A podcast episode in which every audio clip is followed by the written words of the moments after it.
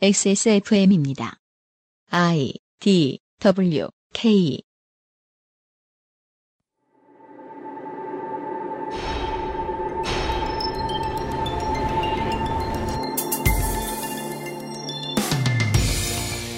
가난한 이들을 위한 정책이 나오면 그것이 이상하다며 반기를 들 만한 사람은 그 반응을 보이지 않았다간 당장 기업의 지원이 끊겨 자신이 가난해질 몇몇 정치인과 언론인들을 빼면 없다고 봐도 무방합니다.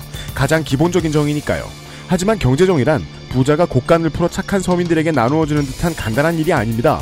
디테일로 들어가면 어렵다면서 불가능하다면서 그러면 내가 직업을 잃는다면서 많은 이들이 등을 돌릴 겁니다. 2017년 첫 이상평론에서 이 문제를 고민해 보겠습니다. 히스테리 사건 파일. 그것은 알기 싫다. 청취자 여러분 안녕하십니까. 한반도는 겨울이 시작됐습니다. 물론 뭐 작년 겨울에는 한강이 얼어붙었어요. 아, 네, 맞아. 그랬죠? 네. 네. 그리고 저희는 또 그 자살률이 가장 높은 마포대교를 보고서 방송을 하고 있기 때문에 그렇습니다. 가뜩이나 휴관일이 많아서 이 마포대교는 좀 추워 보이는데 얼어가지고 더 추워 보였거든요. 네. 한강 얼려면 보통 차가워가지고는 안 됩니다. 근데 제 기억에 옛날엔 맨날 얼었던 걸로 기억하거든요? 몇 년생이십니까, 형님? 아니, 그래서. 에이, 난, 나도 그런 건 안 봤어. 80년대 한강 가봐. 아닌데, 그래서 저는 겨울에 한강이 자주 얼어서 음. 저길 꼭 얼었다고 건너다가 빠져 죽는 사람들이 있었어요. 그 뉴스가 꽤 심심찮게 나왔던 걸로 기억하거든요? 아, 진짜요? 네. 안양처는 확실히 그랬던 것 같아요. 거긴 맨날 얼죠. 저 작은 지천들은 어는데, 작은 지천들은 물이 없어져요. 네, 물도 없어지고. 야, 한강은 보통 뭐 안 얼어붙는데, 올해는 그 정도로 얼어붙을 것 같진 않아요. 네, 그렇습니다. 전체적으로 한국은 올해 날씨도 그렇고 핫합니다, 여전히. 겨울은 왔지만요. 뉴스 프로그램과 시사 프로그램은 전에 없던 호황을 맞고 있고, 사람들은 여전히 뉴스에서 눈을 떼지 못하고 있는 겨울이 지나가고 있습니다. 그, 확실히 지금 가장 재미있는 이슈잖아요. 네. 종편에선 하루 종일 이 얘기를 하고 있단 말이에요. 네. 특히 MBN은 음. MBN을 틀어놓을 수밖에 없더라고요. 네. 네. 맞아요. 그래서 무슨 그 ESPN 2번 채널 이런 네. 걸 보고 있는 기분이에요. 음. 하루 종일 익스트림 스포츠에 대해서 볼 수 있거든요. 네. 내가 그것에 되게 오래된 동호인이 된 듯한 느낌을 받을 수 있어요. 종편을 보고 있노라면 바야흐로 최순실과 도깨비의 시대입니다. 그렇습니다. XSFM의 책임 프로듀서 UMC의 인사드립니다. 아, 윤세민 기자가 변함없이 앉아 있어요. 네, 안녕하십니까. 윤세민입니다. 네. 어제 그 문체부 조현순 장관이 나와서 청문회에서 많이 이제 발언을 하셨는데 실제로 내용은 하나였지만요. 관련해서 오늘 아침에 저는 그 출근을 하다가 네. 이렇게 문체부 산하기관에서 음. 북미의 한국문학학회가 김혜란 작가와 김현수 작가를 초청을 하고 싶어 했는데 아, 네. 예, 문체부 산하에 한국문학 번역원선에서 거절했다고 하는 뉴스를 봤습니다. 네. 그 사람들도 블랙리스트다. 그렇죠. 김혜란 작가는 뭐 제가 가장 좋아하는 작가 3명 중에 한 명이고 아, 그래요? 예, 김현수 작가는 굉장히 인기가 많은 아, 진짜요? 예, 작가죠. 그러면 뭐 라노벨 쓰시는 분은 아니시겠고. 어, 아닙니다. 네. 네. 근데 뭐 제 느낌이 약간 비슷한 것 같아요. 아, 네. 근데 어. 두 작가를 거절을 하고 네. 대신 이문열 작가를 추천을 했는데 뺀지 먹었다죠? 네. 이건 또 북미 한국문학학회에서 거절했다고. 네. 아, 이문열의 초강력 1패가 나왔어요. 이문열은 패배하고 예상대로 특검은 열심히 하고 있는 이번 주말에 그것은 알기 싫다. 설이 다가오는 다음 주 다다음 주가 되면 여러분들이 청취자 여러분들이 체감하실 정도로 대선 주자들이 예전보다 많이 뉴스에 나올 겁니다. 네. 내가 대선 주자요 하고 나올 거예요. 그렇죠. 예. 그런 이후부터 대선이 끝날 때까지 아, 민생 정책은 실종됩니다. 아. 네. 그 시즌입니다, 지금이. 네, 네. 그때 도, 그때로 돌입했습니다. 네. 지금에야말로 저희들이 좋아하는 정책과 관련된 문제들을 고민해 볼 때입니다. 음. 네. 잠시 후 이상평론에서 얘기를 좀 해보겠습니다. 그것은 알기 싫다는 에브리온 TV, 믿을 수 있는 목격자 미르 블랙박스, 다 따져봐도 결론은 아로니아진, 기억력 향상에 도움을 줄 수도 있는 공신보감, 나의 마지막 시도 퍼펙트25 전화영어에서 도와주고 있습니다. 네. XSFM입니다. 언제까지나 마지막 선택. 아로니아 진. 뉴스를 보면 운전을 못하겠어. 대형 추돌 사고 급발진. 보복 운전에 폭력에 블랙박스 영상 보면 정말 무섭더라고. 넌 블랙박스도 없잖아. 그래서 살려고. 근데 찾기가 어려워. 뭐가 어려운데? 화질, 화각, 상시 전원, 가속도 센서, UI, SD카드 수명 관리 정도만 체크하면 되는데.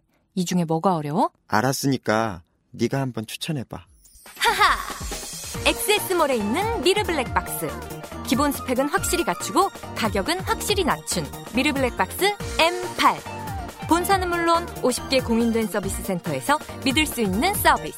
XS몰에서 구입하면 AS 기간 연장까지 어렵고 복잡한 선택 미르 블랙박스가 도와드립니다. 미르 블랙박스 M8? 난 이름만 기억한다. 광고와 생활. 김상조 기술은 정관입니다. 안녕하십니까. 네. 여러분들에게 만 원이 생긴다면 어떻게 하시겠습니까? 어젠 2만 원이라더니 만 원이 또 줄었어. 아니, 이걸 매번 짜는 것도 고역이에요. 그 래서 제가 어제 그 우리가 지난 시간에 그 2만 원 얘기 듣고서 생각을 쭉 해봤는데 만 원 가지고 할 수 있는 긍정적인 방향의 일들을 생각을 해봤는데 네. 집에서 밥 먹고 사는 사람한테는 만 원으로 할 수 있는 일들이 적진 않다. 계란도 살 수 있어요? 만 원이면? 아, 최근에는 그렇죠. 네. 하여튼 미름 블랙박스에서 네. 평소에 만 원을 할인하고 있었거든요. 아, 네, 그렇죠. 거기에 만 원을 더 할인해 준답니다. 그렇습니다. 네. 네. 그냥 할인이 아니에요. 뭐 다른 것도 붙어 있어요. 그 중에서 M2F 같은 경우에는 너무 초저가형이라 네. 할인해서 제외되고요. 아, 네, 그렇습니다. 나머지 물품은 다 만 원씩이 할인이 됩니다. 네. 여기에다가 구매하신 분들 중 후기를 또 작성해 주시면 음. 포기김치 3kg를 같이 보내준다고 하거든요. 그렇습니다. 그냥, 그냥입니다. 여러분들은 포기김치 3kg가 생긴다면 어떻게 하시겠습니까? 든든해지겠죠. 네. 네. 아, 근데 되게 좋네요. 그 설에 네, 부모님한테 블랙박스 선물해 드리고 네, 김치는 내 자취방에서 먹고 네. 예, 괜찮네요. 네. 아, 포기김치 3kg를 받은 것과 음. 만 원을 아꼈잖아요. 네. 만 원어치 돼지고기를 사서 아, 네. 저, 아, 그렇죠. 돼지고기를 김치찜을 가만히 있어봐. 김치찜을 하려면, 네. 저, 저, 묵은지여야 되는데. 1년 뒤에. 아니면 따뜻한 아랫목에 한 이틀 정도 더 놓으면 아, 그럴 수도 있죠. 네. 네. 묵은지 삐를 낼 수 있어요. 아니 또 그 만 원으로 만 원어치 라면을 사놓으시면은 김치 3kg와 라면이 있잖아요. 네, 네. 그러면 일단 뭐 죽지 않고 버틸 수 있다. 그렇습니다. 총각의 입장에서는. 그렇습니다. 네. 생존 세트 네. 같이 보내드리겠습니다. 그렇습니다. 감사합니다. 네. 김치가 공짜입니다. 심지어 AS 기간도 훨씬 길다. 미르 블랙박스는. 음. 알려드리고.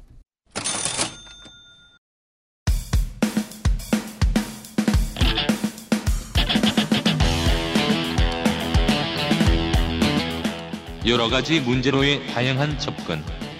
이상 평론.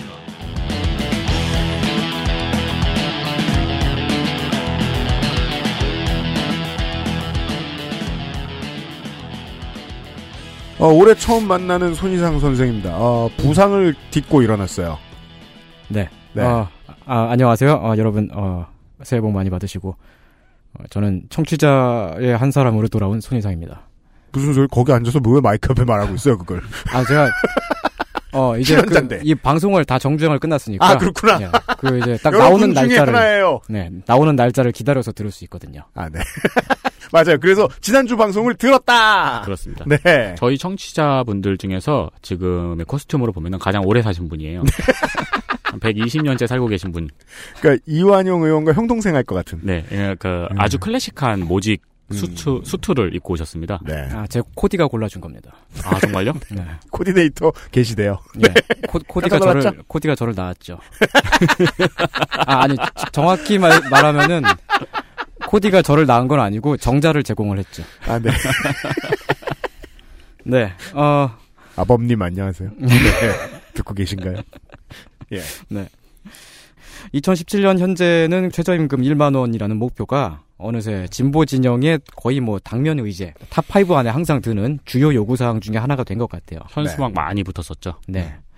최저임금 1만 원이라고 하는 이 그 목표는 지난 2013년에 땡바노조 알바, 아, 왜 숨겨야 돼요? 아, 알바노조 공공의 단체인데. 예. 네. 알바노조가 처음으로 주장한 이래 그 재작년부터는 민주노총의 주요 요구 사항 중에 하나가 됐고요. 네. 작년 총선을 앞두고는 각 정당들이 앞다퉈서 그 당론으로 공식화를 했어요. 네. 이 도식화가 완벽히 맞는 게요. 네. 알바노조가 1차적으로 성공을 했어요, 이걸. 네네. 그래서 아까 윤세민이 말해준 대로 업체들이 받아서 이걸 국민의 의지로 늘려놨어요. 네. 그 다음에 민주노총은요. 정규직이 아닌 다른 문제에 대해서 회의를 길게 할 수 있는 능력이 없습니다. 음. 그래서 많이 떨어지죠. 예, 정규직도 줄어드는 마당에 이거 받자. 그래서 생각 없이 받았어요. 네. 그리고 민주노총까지 얘기하고 알바노조 같은 게 생긴 걸 보니까 이게 맞는가 보다 하면서 양대 정당이 다 들러붙었어요. 그러니까 뭐 민주당이나 국민의당도 최저임금 어 시급 그 이제 시간당 임금을 그 1만 원으로 인상하는 것을 공식 당론으로 하고 있고요. 네. 대신 이제 당장 올리자는 아니고 한 2020년 정도까지 해서 그 단계적으로 조금씩 올리는 그런 방안을 하고 있고 심지어 새누리당도 네. 한 8천 원 정도 상당으로 어, 임금 인상을 그 당론으로 해놨었습니다. 네. 그런데 그럼에도 불구하고 최저임금 1만 원이라는 이 정책을 더 소리 높여서 주장을 했던 그리고 가장 중요한 목표 중에 하나로 주장해왔던 진보 정당들은 지난 총선 때 그다지 큰 소득을 거두지 못했어요. 그렇습니다. 네. 이, 이 목표는 되게 이제 많이 이제 파급이 됐고, 보급이 됐고, 거의 뭐 mainstream처럼 돼가고 있는 것 같지만, 근데 막상 이걸 먼저 주장했던 진보 정당들은 그 대가를 받고 있지 못하는 거죠. 작년 연초에 저희가 다루었던 그 어, 음악 산업계하고 좀 비슷한 게요. 되게 새끈한 비트를 어떤 집에만 있는 작곡가가 내놓죠. 네. 그러면은 그 SN과 YG가 다 갖다 쓴 다음에 네. 그 막상 곡비는 딴 사람이 받아요? 그, 그것도 그렇고 저는 한편으로는 또 다른 생각을 한 게 진짜 사람들이 이거 나오면 꼭 살 거야, 이거 나오면 꼭 살 거라고 아우성치던 상품이 있어가지고 안 팔리는 거 되게 많죠. 그랬다가 네, 어느 중소기업이 사원을 걸고 그걸 냈어요. 아니 나는 꼭 사측도 아닌 그냥 유전데도 불구하고 다나와에서 그런 댓글 보고 있으면 분통이 치밀어 올라요. 몇 개 사주지도 않을 게 분명하면서 이거 나오면 꼭 산다는 소리.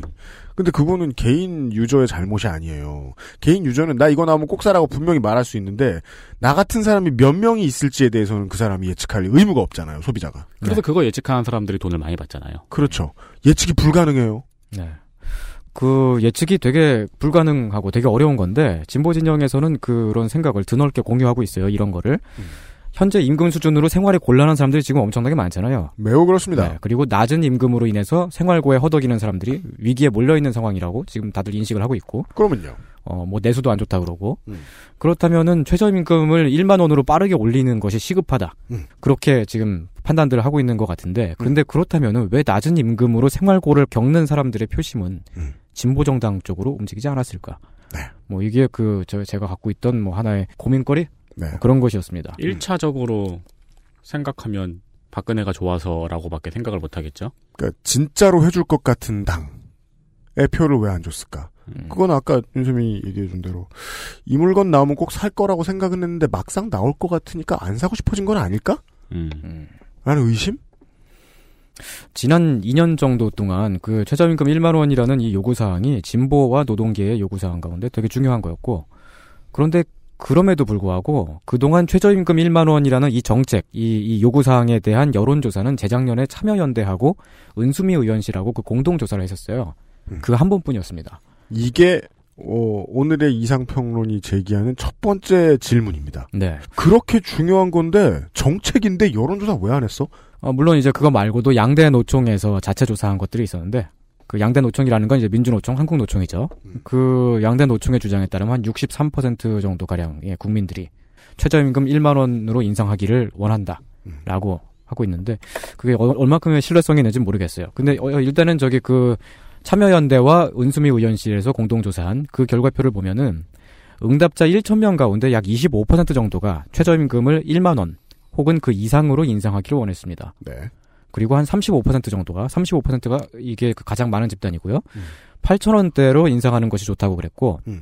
그리고 한편 한 25% 정도의 응답자가 있었는데 그 25% 정도는 6천 원대로 인상을 바란다 그랬어요. 근데 그 최저임금은 이미 작년에 6천 원을 넘어섰잖아요. 그러니까 이 25%의 응답자는 이미 그 달성된 목표. 네. 그리고 이건 이거는 그러니까 말하자면 거의 사실상 그 동결을 말한 거라고 봐야 되겠죠. 네. 그리고 약 9% 정도는 실제로 임금의 동결을 바란다고 응답을 했고 나머지 6% 정도가 모른다 또는 무응답이었습니다. 네. 양대 노총의 조사를 완벽히 신뢰할 수는 없으나 이, 이 조사 결과는 이렇게도 해석할 수 있습니다. 네. 응답자의 75%가량은 최저임금이 지금 만 원으로 오르는 것을 원하지 않았다. 네. 네. 신기합니다. 예, 옵션에 그게 있었음에도 불구하고 예. 어, 이 여론조사는 되게 많은 것을 이야기하는데 그 해석에 따라서 되게 다르게 볼 수 있어요. 네. 우선 응답자 가운데 20 아니 25%가 문자 그대로 최저임금 1만 원에 찬성한다는 것은 분명하죠. 네. 25%가 네, 네, 아닙니다. 어, 응답자 표본이 매우 작기는 하지만 이 여론조사가 실제 여론을 반영한다는 그 가상의 전제하에서 얘기한다면 4명 가운데 1명은 최저임금 1만 원에 찬성하고 있는 거잖아요, 분명하게. 네. 그럼 이건 아주 적은 비율은 아니라고 할 수 있죠. 네. 그럼요. 네. 거기에 더해서 35%의 응답자도 8천 원대로 인상을 하게, 하, 면 좋겠다고 대답을 했으니까 합치면 네. 60%잖아요. 네. 그러면 이, 이 집단을 한꺼번에 퉁쳐가지고 음. 그동안 그 최저임금 1만 원 운동이 되게 긍정적으로 해석해왔는데 네. 어, 한 60% 정도의 국민들이 최저임금 1만 원을 지지할 수 있을 것이다라고 해석을 했던 거죠. 다수는 20% 이상 인상해도 된다라고 본 것이다. 네. 그런데 이 여론조사를 또 다르게 해석하면 이런 이야기도 되죠. 어, 최저임금 6천 원에 찬성하는 응답자 25%에 어, 최저임금 동결을 희망하는 9%를 합치면 34%가 돼요. 네. 다시 말해서 3명 가운데 응답자 3명 가운데 1명은 임금의 동결을 바란다는 뜻이죠. 네. 동결을 바란다는 의미는 음, 여러 가지 생각을 해야겠네요. 네. 네. 임금이 안 올랐으면 좋겠다고 말하는 거잖아요. 그렇죠. 말하자면. 근데 네. 이제 이게 받는 돈이잖아요. 네. 자기가 받는 돈이 오르는 게 싫다라고 이야기하는 이유는 네. 돈이 싫어서가 아니고 네. 그 외에 다른 것을 뺏길 수가 있거나 돈을 뺏길 가능성을 염두에 두고 있다는 힌트입니다. 네. 말이잖아요. 네. 혹은 그 응답자가 뭐 이제 돈을 지급하는 사람의 입장일 수도 있고요. 하지만 이, 이 여론조사는 아주 그렇게 그 세세한 건 나오지 않고요. 음. 그리고 최저임금 1만 원에 찬성하는 사람이 25%였는데 아까 UMC님께서 말씀하셨던 것처럼 25%의 나머지는 75%잖아요. 네. 다시 말해서 어 4명 중에 3명은 최저임금 1만 원에 찬성하지 않는다라고 그냥 이 이것을 그냥 아주 긍정적으로 해석하지 않는 다른 해석으로 보자면 그렇습니다. 네. 어 이런 식으로 해석이 이제 나뉠 수 있는 상황이라면 좀더 묘하죠? 예, 좀 더 많은 여론 수렴이 필요하지 않을까요? 뭐 어, 저는 그렇게 생각하는데 그 최근에 2년 동안 진보의 주요 요구 사항에 올라 있었으면서도 여론조사가 한번 뭐 요- 중요한 여론조사가 이런 것뿐이었다면 요구 사항을 주장하기 앞서서 실제로 여론이 어떠한지 구체적으로 어, 살펴보지 않았다는 얘기가 될 수도 있어요. 네. 최저임금 1만 원에 찬성하는 사람들은 왜 찬성하는지, 음. 어, 반대하는 사람들은 왜 반대하는지, 반대하는 의견을 찬성하는 쪽으로 설득하려면 무엇이 필요한지, 뭐 이런 것들은 완전히 공백으로 남았습니다. 심지어 그 우리 방송에서도 그 최저임금 1만 원 광고가 나간 적도 있는데요. 네. 그렇습니다. 민주노총에서였죠. 네. 정치권이 혹은 이제 시민단체가 아, 이런 결론을 내고 이걸로 홍보 가자 아젠다 잡자라고 생각했으면 그 표에서 나오지 않는 요런 selling point가 있죠. 말이 너무 섹시하다. 그쵸. 예. 네. 만 원이 네. 너무 섹시하다. 입에 착착 붙잖아요. 네. 9천 원으로 가고 싶지 않다. 그렇죠. 8천 원은 없어 보인다. 최저임금 노동자들은 그렇다면 최저임금 1만 원이라고 하는 이 어젠다를 실제로 어떻게 생각하고 있을까?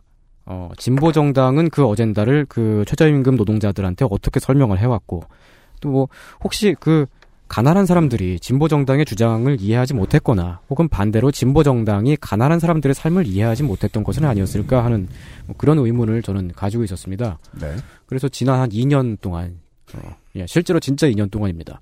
그 의문을 가지고 수백 명의 사람들한테 직접 이걸 물어보고 다녔어요, 저는. 블록버스터급 기록물이에요. 예. 오늘은 예, 근데 사실 근데 그렇게 어렵진 않아요, 이게. 왜냐면은, 뭐, 식당 같은 데 갔을 때 막 테이블에 사람 많고 그러면, 아 물어봤다. 예, 그렇게 물어볼 수 있거든요. 그렇게 아주 뭐, 시- 긴 시간이 걸리는 건 아니고. 전혀 과학적은 아니다. 예.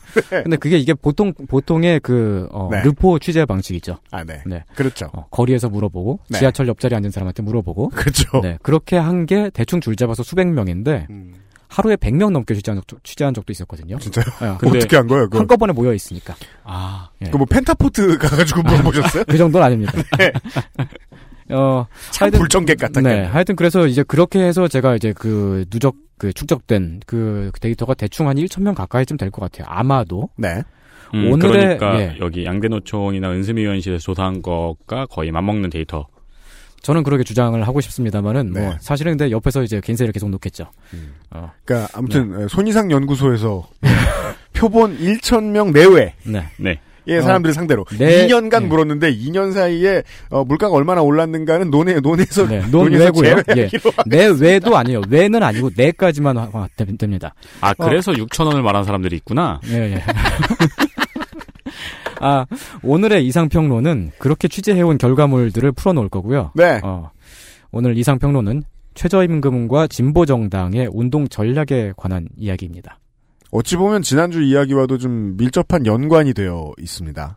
예. 네. 사람들을 위한 정책은 사람들한테 물어보고 실현했어야 하는데 최저임금 1만 원이라는 건 과연 누가 원하고 누가 원하지 않았을까? 최저임금 1만 원이라는 것은 목표인가 수단인가?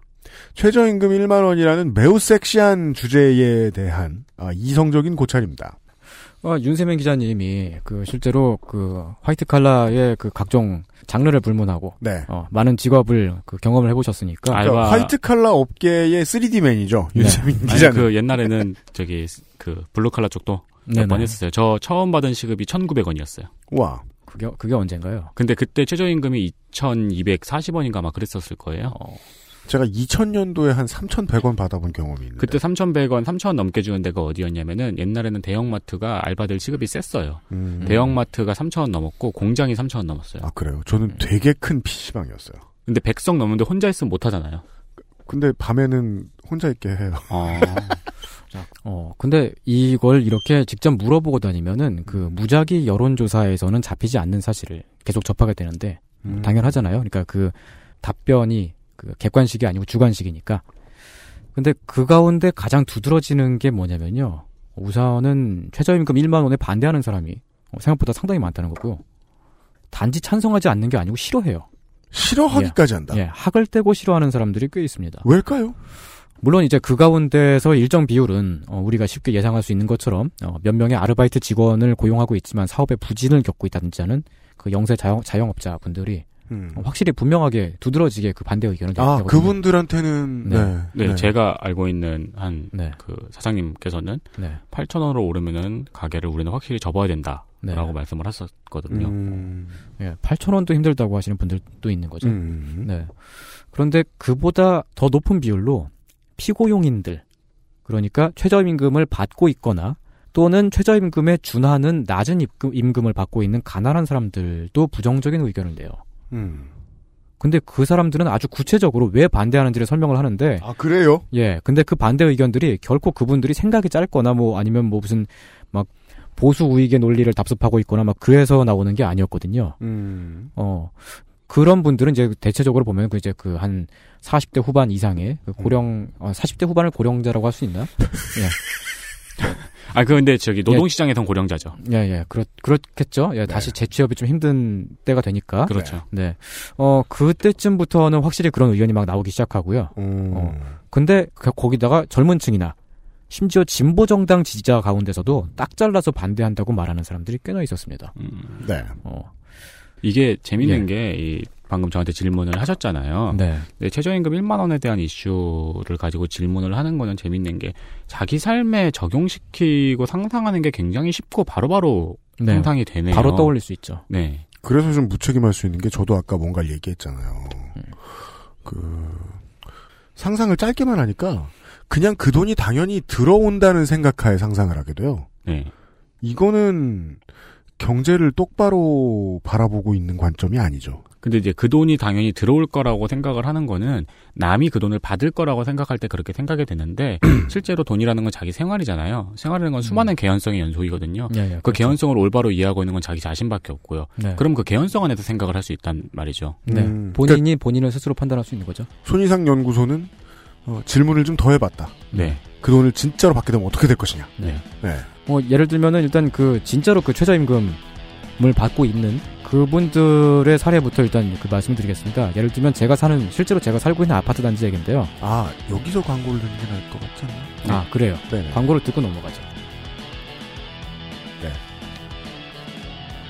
뭐 이렇게 끊어지는 거야? 어떻게 자르죠?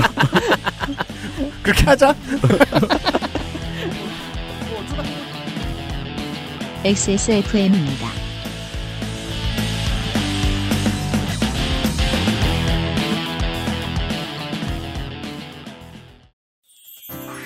공신보감은 식약처로부터 기억력 개선 기능을 인정받은 건강기능 식품입니다. 기억력이 개선된다는 것을 어떻게 알 수 있었을까요? 인체 적용 시험을 통해 공신보감을 섭취한 사람들이 기억력 개선에 도움을 받았다는 사실을 증명하였습니다. 공신보감과 함께 소중한 기억을 오랫동안 간직하세요.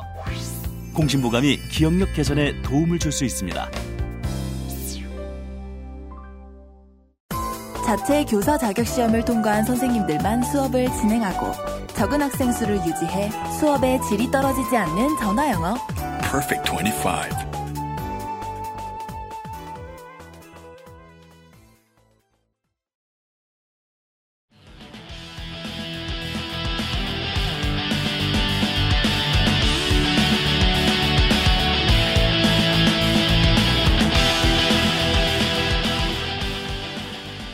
당시에도 아마 이 예, 손이상 연구소장은 네. 손이상 어, 손이상 연구소 대표는 그 노원구에 계셨을 거예요. 네, 그렇습니다. 네. 어, 못 먹고 못 사는 동네라고 보기 매우 어렵습니다. 물론 동네에 따라 다른데 네. 손이상 선생네 동네는 그렇지 않아요. 거기 주민들 어. 네. 왜요? 아, 아 UMC님이 그 저희 집 바로 앞에 있는 데에서 예전에 근무하셨던 적이 있거든요. 아, 네. 그래요? 네. 제가 그래- 손이상 선생을 처음 만나러 갔을 때 네. 손이상 선생네 댁 근처에 있는 카페에 갔거든요. 근데 그 카페가 제가 일하던 건물에 있는 카페인 거예요. 아, 진짜요? 예. 근데 거기서 일할 때는 돈이 없어가지고 그 카페 안 들어갔거든. 아, 원래 직장인들은 자기 직장 근처에선 가장 싼 커피숍을 가고 그니까. 주말에 강남 나와서 가장 비싼 커피숍을 가잖아요. 예. 어, 뭐, 그렇죠. 뭐 동네가 어쨌든 그런데 그 뭐 제 집이 아니니까요 아파트가 제 거가 아니니까 코디 코디 분의 것이죠. 네. 예, 정자를 제공하신 분. 네. 어, 이 아파트는 그, 예. 네. 네. 그, 일단은 그 제가 사는 거기가 각 동마다 경비원들이 배치돼 있었어요. 맞습니다. 건, 건물 하나하나마다. 그리고 어, 그, 요즘 그런 데 많지 않은데. 네. 작년까지 그랬다는 얘기예요. 어, 그리고 그 외에도 나무 관리하시는 분들이 또 따로 있었고, 뭐 주차 차량 점검하시는 분이 또 따로 있었고, 등등등을 관리사무소가 직접 고용을 하고 있는 형태였는데, 네. 근데 작년에 그 최저임금이 6천 원 이상으로 딱 오르면서 그 네. 주민 투표를 거치면서 이제 그 경비 인원을 절반을 감축을 했거든요. 음, 네. 그게 네. 굉장히 흔한 일이군요. 왜냐면, 예, 근데, 아니, 예. 봐요. 우리가 그렇지 않은 경우들이 신문에 나올 정도로 예. 다 잘려나가는 게 되게 흔한 일이었어요. 되게 많아요. 지금 그 저희 아파트 단지 여기 하나 말고 그 주변에 있는 인근 다른 아파트 단지, 단지들은 이미 진작에 몇 년 전에 다 전부 자동화가 이루어졌고요. 경비 인- 인원을 절반 정도가 아니고 거의 대부분 다 감축을 했습니다. 그러니까 오늘의 가장 중요한 사례가 지금 벌써 나왔습니다. 예. 6천 원으로 올랐을 때 아파트 경비원들 지금 대폭 직장을 잃었습니다. 네. 어, 그래서, 그래서 그런 건지 모르겠지만 그 경비 아저씨 분들한테 최저임금 1만원, 어떻게 생각하시느냐, 어떤 변화가 있을 것 같나요? 다 반대하십니다, 그냥. 근데 그 찬성이냐 반대냐를 그렇게 딱 굳이 물어본다면은 뭐 글쎄요, 뭐 이런 식으로, 어, 회피하시는 분들이 그 좀 있었지만, 구체적으로 그 대답을 들어본다면은 최저임금 1만 원으로 오른다면 나는 더 이상 일할 수 없다. 라고 음. 하는 인식을 다들 공유하고 계셨어요. 여기서 이제 가치관 하나를 집어넣어야 됩니다, 우리가. 그렇다고 하더라도 올려야 되는 명제는 맞으니까 거기에 계속 도전을 해야지. 예. 올리면 안 된다라고 말하면 쓰냐. 그렇죠. 예. 라는 소리는 그렇게 폭력적일 수가 없죠. 먹고 살아야 하는 사람 앞에서 지금 사서삼경 물고 있는 거죠. 네, 이거 이거는 그 굉장히 분명한 견이잖아요. 지금 네네. 최저임금이 올라서 잘렸다.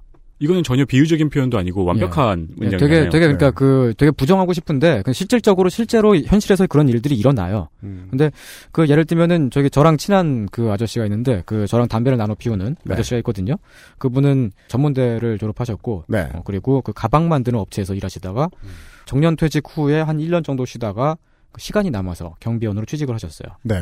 아, 근데 그 이 아저씨는 그 가끔 보면은 그 새벽 근무 교대 시간에 아들이 수입차를 타고 모시러 옵니다. 음. 아, 그럼 뭐 대체로 보면은 그 아파트 경비원 분들 가운데 원래부터 경비 업무를 해왔던 분들은 되게 없다고 말해도 좋을 정도고요. 당연합니다. 네, 대부분은 은퇴한 이후에 일을 하는 50대, 60대입니다. 음. 그때 은퇴를 한 이후에도 더 일하고 싶은데 네. 어떠한 이유로 인해서 음. 근데 일할 수 있는 곳이 딱 정말 한정적인 거죠. 음. 네. 아파트 경비원.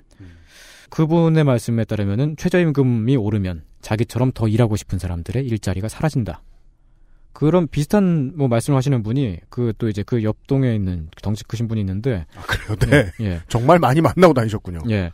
그분은 저기 그 대우 자동차를 다니셨었어요. 음. 대우 자동차를 다니다가 IMF 때 해고를 당하셨습니다. 아, 네. GM이 들어오기 전에 대량 해고 사태가 있었죠. 예. 이분이 지금 50대시니까 그러니까 그 30대 한 중반쯤에 해고를 당하셨던 거예요. 그러네요. 네. 그리고 교회에서 그 자기가 본인이 다 다니던 교회였는지 뭔지 모르겠지만 네. 사택집사라 그래서 음. 그 교회 안에서 먹고 그 기거하면서 막 음. 송소 같은 거 해주고 잔심부름 같은 거 하고 그러는 집사님들이 계시거든요. 네, 맞습니다. 제 친구 아버지가 이 아, 일을? 하셨는데 거의 네. 그냥 음, 먹여주고 재워주니까 감사한 수준의 급여를 받고 계세요. 아. 어쨌든 그 집과 생활이 유지가 되게끔 되는 그렇게 해서 이제 그 교회에서 사택 집사로 근무를 하시다가 그 다니던 교회가 망했어요. 음. 그 망한 다음에 다니던 교회에 어떤 신도분이 갖고 있던 어떤 건물이 있었는데 그 건물의 1층에 앉아 있는 그 이제 그 빌딩 관리. 관, 예, 관리인이죠. 자, 어, 그렇게 관리인으로 취직을 했죠. 근데 그 빌딩이 또 매각이 됐어요. 음. 그래가지고 아파트 경비원이 된 겁니다. 아, 진짜 자세히 물어보셨네요. 예, 그러니까 그 30대까지는 정말 음. 그, 그 어떤 그 기간 산업의 노동자였는데 거기서 한 번 딱 탈락을 한 이후에 그게 네. 이제 그 복구가 안 된 경우에 그러네요. 예, 그러네요. 예, 계속해서 해고와 그 망함과 뭐 이런 것을 반복을 한 거죠. 음. 그러니까 그런 그 망해서 해고된 경험이 많기 때문에 그분은 해고에 되게 민, 민감하세요. 그렇군요. 예. 최저임금이 1만 원 되면 아파트 경비 다 해고된다. 라고 어. 말을 하는데 근데 그 이제 그 이분은 되게 그 되게 화를 내, 내다시피 하시면서 말씀하신 게 음. 여기 잘리고 나면은 더 이상 일할 데가 없고 살 수가 없, 는데 음. 그게 고민이 되게 많다라고 말씀을 하시죠. 그동안 일자리를 잃은 경험으로 말씀하시는 걸 거 아니에요. 네네. 아하. 그 또 다른 이제 그 다른 뭐 김모 씨 어, 50대에 역시 김모 씨 그 대부분 다 김모 씨세요. 그런 공통점이 있는 겁니까? 예, 그 보면 진짜 한국에 김 맞죠. 씨가 참 많아요. 여기서 진짜 조사를 해봤구나라는 사실을 알 수 있어요. 네. 그런 조사를 사실까지 알아내시다니. 왜냐면 조사 안 하고 이거 지어내면은 네. 걸릴까봐 성은 섞잖아요. 우리가 일기에 날씨 섞는 것처럼. 네. 어. 예, 그 동대문구에 있는 다른 아파트 단지에서 근무를 했었는데 그 아파트 단지가 경비 인력을 자동화하면서 제가 살고 있는 그 아파트 단지로 옮겨온 거죠. 아. 예. 자동화라고 하는 거는 방범 시설을 확대 설치하는 거예요. CCTV를 확대 그렇죠. 설치하고, 예 그리고 네. 그 건물에 들어가는 문에 거기에 경비 아저씨가 앉아 있는 게 아니라 그거를 이제 비밀번호를 누르고 혹은 뭐 이제 키를 맞아요. 누르고 들어가는 그 이제 자동문을 설치하는 거죠. 맞아요. 그 옛날에는 진짜 동마다 경비 아저씨가 있는 경우가 굉장히 많았는데 네. 요즘엔 그냥 주차장 들어가는 입구에 사무실 하나 있고 네. 그리고 이렇게 동마다 있는 게 아니고 그냥 몇 분밖에 예. 안 계시죠. 그래서 예. 그 옛날에 지어놨던 아파트들 가보면은 지금은 비어 있는지 20년, 30년이 된 동 앞에 있는 조그만한 네, 네. 또 사무실 보이잖아요. 거기에 이제 뭐 예. 빗자루 같은 거 들어가 있잖아요. 네. 음. 그분은 그 말씀하신 게 뭐 지금도 이미 그 고용된 상태가 간당간당하기 때문에 굳이 뭐 임금 상승을 반대하지는 않는데요. 음. 근데 그, 그 얘기 말씀하시는 게 이런 게 최저임금이 1만 원이 되든 안 되든지 간에 어차피 잘릴 거는 자명하고 다 같이 지금 힘든 상황이니까 자기는 이미 망했고 젊은이들이라도 먹고 살 수 있게 잘 되게 해줘야지. 뭐예요 이게? 라는 말씀을 하세요. 그냥 그러- 자기 인생을 이거야말로 초계와 같이 내놓은 거 아니에요? 근데 이게 그 아파트 경비원 분들로부터 찬성이라고 간주할 수 있는 유일한 답변이었습니다. 그건 찬성한 게 아니라 자기 목숨을 포기한 거 아니에요? 경쟁인으로서. 그러니까 이 말에서 우리가 얻을 수 있는 팩트는 저거밖에 없죠. 오르면 반드시 잘린다. 네. 어, 근데 난 잘려도 돼가 찬성하는 이유란 말이야. 네. 예. 일단 그 임금이 그렇게 1만 원으로 오른 경우에 그 혜택을 자기가 받게 될 것이다. 라고 믿는 경비원은 없었고요. 대부분은 임금이 오르면 일자리를 잃게 된다고 생각했는데 실제로 그 이제 다른 아까도 말씀드렸지만 다른 아파트 단지들이 자동화를 시작하고 있거든요. 저희 아파트 단지에도 자동화 시- 시스템을 이미 설치 중이에요. 주민들이 그막그 반대 시위도 하고 막 그렇게 돼가지고 절반만 감축하게 된 거거든요. 그게. 네. 그 이제 주민 투표에 의해 가지고 이제 그 고용 유지 여부가 결정이 되는 건데 네. 그 되게 이기적일 수 있잖아요. 뭐한 집당 한 5만 원 정도씩만 더 내면은 고용을 유지할 수 있는데. 네. 근데 문제는 각 집들에 살고 있는 사람들이 그 5만 원 정도에 되- 그걸로도 되게 많은 지출이라고 여겨지는 지금 상황일 거라는 거죠. 이것이 지난주에 조성주 소장이 이야기했던 정치죠. 네. 네. 뭐 지금 또 뭐 다른 사례를 좀 들어 들어볼까요? 이번에는 그 이제 그 주로 이제 주부분들 얘기인데 한 분은 역시 50대 김모 씨세요. 그렇습니다. 네. 예. 그러니까 신출 하는 한 분을 데리고 인터뷰한 주제에 나와가지고 여러 사람 만났다고 개소리하고 있는 것이 아닙니다. 네, 성별이 바뀌셨습니다. 네. 네. 어, 이분은 제가 기억에 굉장히 많이 남습니다. 왜냐면은 제가 이 그 취재를, 취재, 아, 예, 취재라고 할 수 있겠죠. 취재를 시작한 이래 처음으로 자기한테 최저임금 상승이 위협이 된다. 라고 하는 그런 말을 했던 분이세요. 아, 그 wording을 실제로 말씀하신 네네. 거예요? 네. 다른 사람을 통해서 말, 뭐 이렇게 뭐 어떻게 뭐 무슨 음. 막 논리적으로 나오 그런 게 아니고 바로 즉각적으로 나왔습니다. 네. 그 이분은 남편이 그 죽었어요. 사별을 했습니다. 음. 음, 아들이 한 명 있는데 뭐 뉴, 뉴질랜드인가에서 대학을 다니고 있다고. 네. 예. 그 뭐 학비를 대줄 정도까지는 아니지만 그렇다고 아들한테 받고 있는 것도 그런 것도 아니고. 음. 이분은 50대이신데 10원 단위까지 따져서 정확하게 최저임금을 받고 있었습니다. 그런데도 그 사- 생활에 대충 만족을 하고 있었어요. 음. 왜냐면은 이분은 이제 그 파견 업체를 통해서 취직을 하셨는데 그 네. 자기가 이제 그 육아 도우미로 일하는 가정집이 있잖아요. 예, 예. 근데 그 가정집에서 가끔 그 일찍 퇴근하는 날이 있는데 가끔이 아니고 한 일주일에 한 번 정도 거의 뭐 이렇게 거의 일도 안 하고 퇴근을 한대요. 네. 근데 그거를 그 이제 그 임금 정산은 파견 업체가 해주니까 그러니까 실제로 자기가 일한 것보다 조금 더 많이 받는다고 생각을 하시고 그리고 자신을 고용한 가정집에서 뭐 이렇게 음식이라든지 뭐 보너스 같은 걸 가끔 챙겨주고 거기다가 지금 혼자 살고 있고 그렇기 때문에 아주 뭐 공공하지는 않다고 말씀하시더라고요. 네. 그 이분은 저기 그 지금은 괜찮지만 최저임금이 1만 원으로 오를 경우에 일하기 힘들 것 같다. 뭐 당연히 뭐 이런 말씀들을 뭐 되게 흔하게 나오는 그런 말씀 하셨는데 파견 업체를 통해서 이렇게 육아 도우미나 가사 도우미나 뭐 이런 쪽으로 그 취직을 하, 하려는 분들 가운데 중국 네. 동포 분들이나 혹은 그 탈북 여성들이 되게 많이 지원을 하고 있대요. 그리고 그분들은 최저임금보다 적게 받는 것을 되게 그냥 받아들인다고 합니다. 그렇죠. 네, 그렇기 때문에 그 더 비싼 임금을 받는 한국 사람들이 임금이 오른 경우에 당연히 먼저 쫓겨나게 된다. 음. 라고 말씀을 하세요. 그것도 참 이게 정치의 시- 정치 그러니까 실제 정치의 시각에서 보면 참 재미있는 게 네. 한국인들 중에 이런 그 가사 도우미 업무 같은 거 하시는 분들은 네. 어, 다른 데서 오신 분들이 네. 하실 수 있는 일이잖아요. 네. 한국말을 해서 통할 수 있다면 어느 정도까지 최소 회화만 된다면 네. 그러니까 위협을 받아요. 예전에 세터민들 분들을 만나뵌 적이 있었는데 네. 그분들의 위협은 또 예상 가능해요. 또 우리가 그런 일을 하고 싶어도 중국에서 오신 분들 임금이 너무 싸기 때문에 네. 우리 일자리 없다. 음. 네. 예.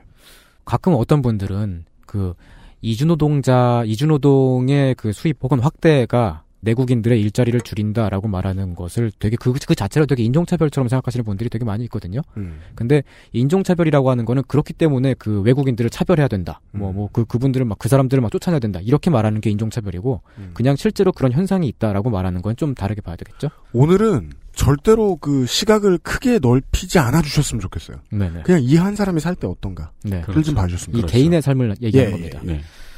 네. 아, 김씨다 일단 예. 개인이 보았을 때. 예, 예. 아, 아니에요. 예, 이번엔 뭐 박모 씨가 나옵니다. 예. 이분도 이제 이분은 그 어, 가사 도우미로 일을 하고 계신데 평일엔 가사 도우미로 일을 하시고 주말엔 찜질방에서 일하시고 음, 네, 네. 주말엔 찜질방 인력이 더 필요하죠. 네. 음. 근데 이분은 그 가정집을 어느 한, 한 집만 딱 전담해서 그 맡, 맡아서 돌보는 게 아니라 그때그때마다 여러 집들을 돌아다니면서 뭐 주로 설거지나 빨래 같은 것들을 하신다 그래요. 아, 네. 시당 얼마 정도 해서 그 부르는 앱도 있어요, 요새는? 네, 네. 네. 이분은 집에 되게 빚이 많기 때문에 뭐 남편이 뭔가 뭐 뭔가를 했대요.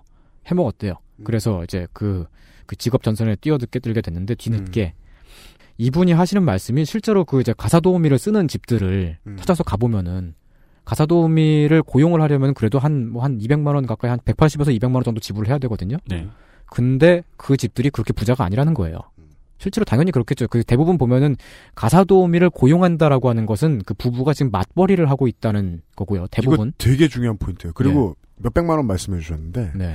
시간당 부르는 업체에 부르죠. 네. 그러면 한 주에 한 번만 불러도 돼요. 네, 네, 맞아요. 그냥 없는 집에서는 그 정도로 부르는 거예요. 네, 네. 위생은 지켜야겠는데 우리는 다 밤에 퇴근해. 그 네. 에어컨 필터 청소만 하러 다니시는 분도 있고 그래요. 그러면은 뭐 하루에 4만 원에서 8, 9만 원 정도 드리고 한 주에 한 번. 그러면은 뭐 최대 30만 원, 40만 원 정도 네. 를 쓰는 거예요. 예, 예. 그리고 거기다가 그 대체로 보면은 이제 그 가사 도우미를 그렇게 고용하시는 분들이 한 30, 30대, 40대쯤에 되는 둘 다 일을 하고 있는 그런 부부인 거죠. 근데 이제 그, 그 이제 박모 씨, 어, 박모 씨의 그 말씀에 따르면은 실제로 자기는 그 현장을 좀 알고 있으니까 그 이제 그 어떻게 돌아가고 있는지 최저임금이 1만 원 정도 수준으로 그렇게 그 인상이 되면은 그러면 그 자기 같은 사람들을 고용할 수 있는 원 고용이 이루어지는 가정집 들이 많이 줄어들 것이다. 그걸 음. 그 실제로 지불할 능력이 안 되기 때문에. 왜냐면 그들이 꼭 돈이 남아 돌아서 고용하는 것이 아니기 때문에. 네. 그러니까 이분이 이제 말씀하시는 거는 그렇게 해서 최저임금을 올리는 것보다 지금도 보면은 가정집에서 업체에다가 한 200만 원 가까이 한 달에 뭐 그 정도 뭐 180에서 200만 원 일주일에 다섯 번 정도 오고 그런 경우에 그렇게 지불하시는데 그 중에서 한 60 정도를 파견 업체가 먹고 엄청 먹네요. 예. 나머지 그 정작 일하는 사람은 한 140, 140, 120에서 140, 뭐 정도 받- 받는다 그래요. 네. 그러니까 이런 점이 먼저 바뀌어야 된다라고 말씀을 하세요. 근데 이분이 그 다음에 또 말씀하시는 게 뭐냐면은 심지어는 박근혜 정부의 노동 개혁을 찬성을 하세요. 이게 되게 저는 이걸 보- 그 얘기를 듣고 되게 깜짝 놀랐어요. 근데 이런 얘기가 이분만 말씀하신 게 아니, 아니고 그 이후에도 되게 비슷한 응답들이 되게 많이 나왔거든요. 음. 최저임금 생활자들은 단지 임금이 낮은 것뿐만이 아니고 대체로 보면은 그 고용 형태 자체가 되게 파견 근무인 경우가 많은데 그냥 다른 노동자들의 경우, 특히 정규직 노동자의 경우에는 그 박근혜의 그 파견법 개정이 정규직 노동자들을 파견 노동자로 만드는 법인 것처럼 되기 때문에 되게 불안하고 되게 위협이 되는 그런 정책이지만 맞습니다. 파견 노동자로 현재 살아가고 있는 분들한테는 예를 들면 이분 같은 경우는 현재 3개월마다 계약을 갱신해야 돼요. 네.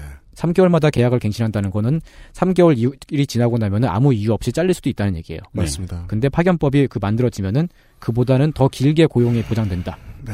그런 말씀을 하세요. 음. 되게 구체적으로 말씀을 하시죠. 아, 다 분석하신 거군요. 네. 어. 예. 그리고 뭐 또 다른 그 이제 다시 김모 씨로 돌아왔습니다. 그래도 이분은 40대네요. 지금 말씀해 주신 네, 분은. 40대입니다.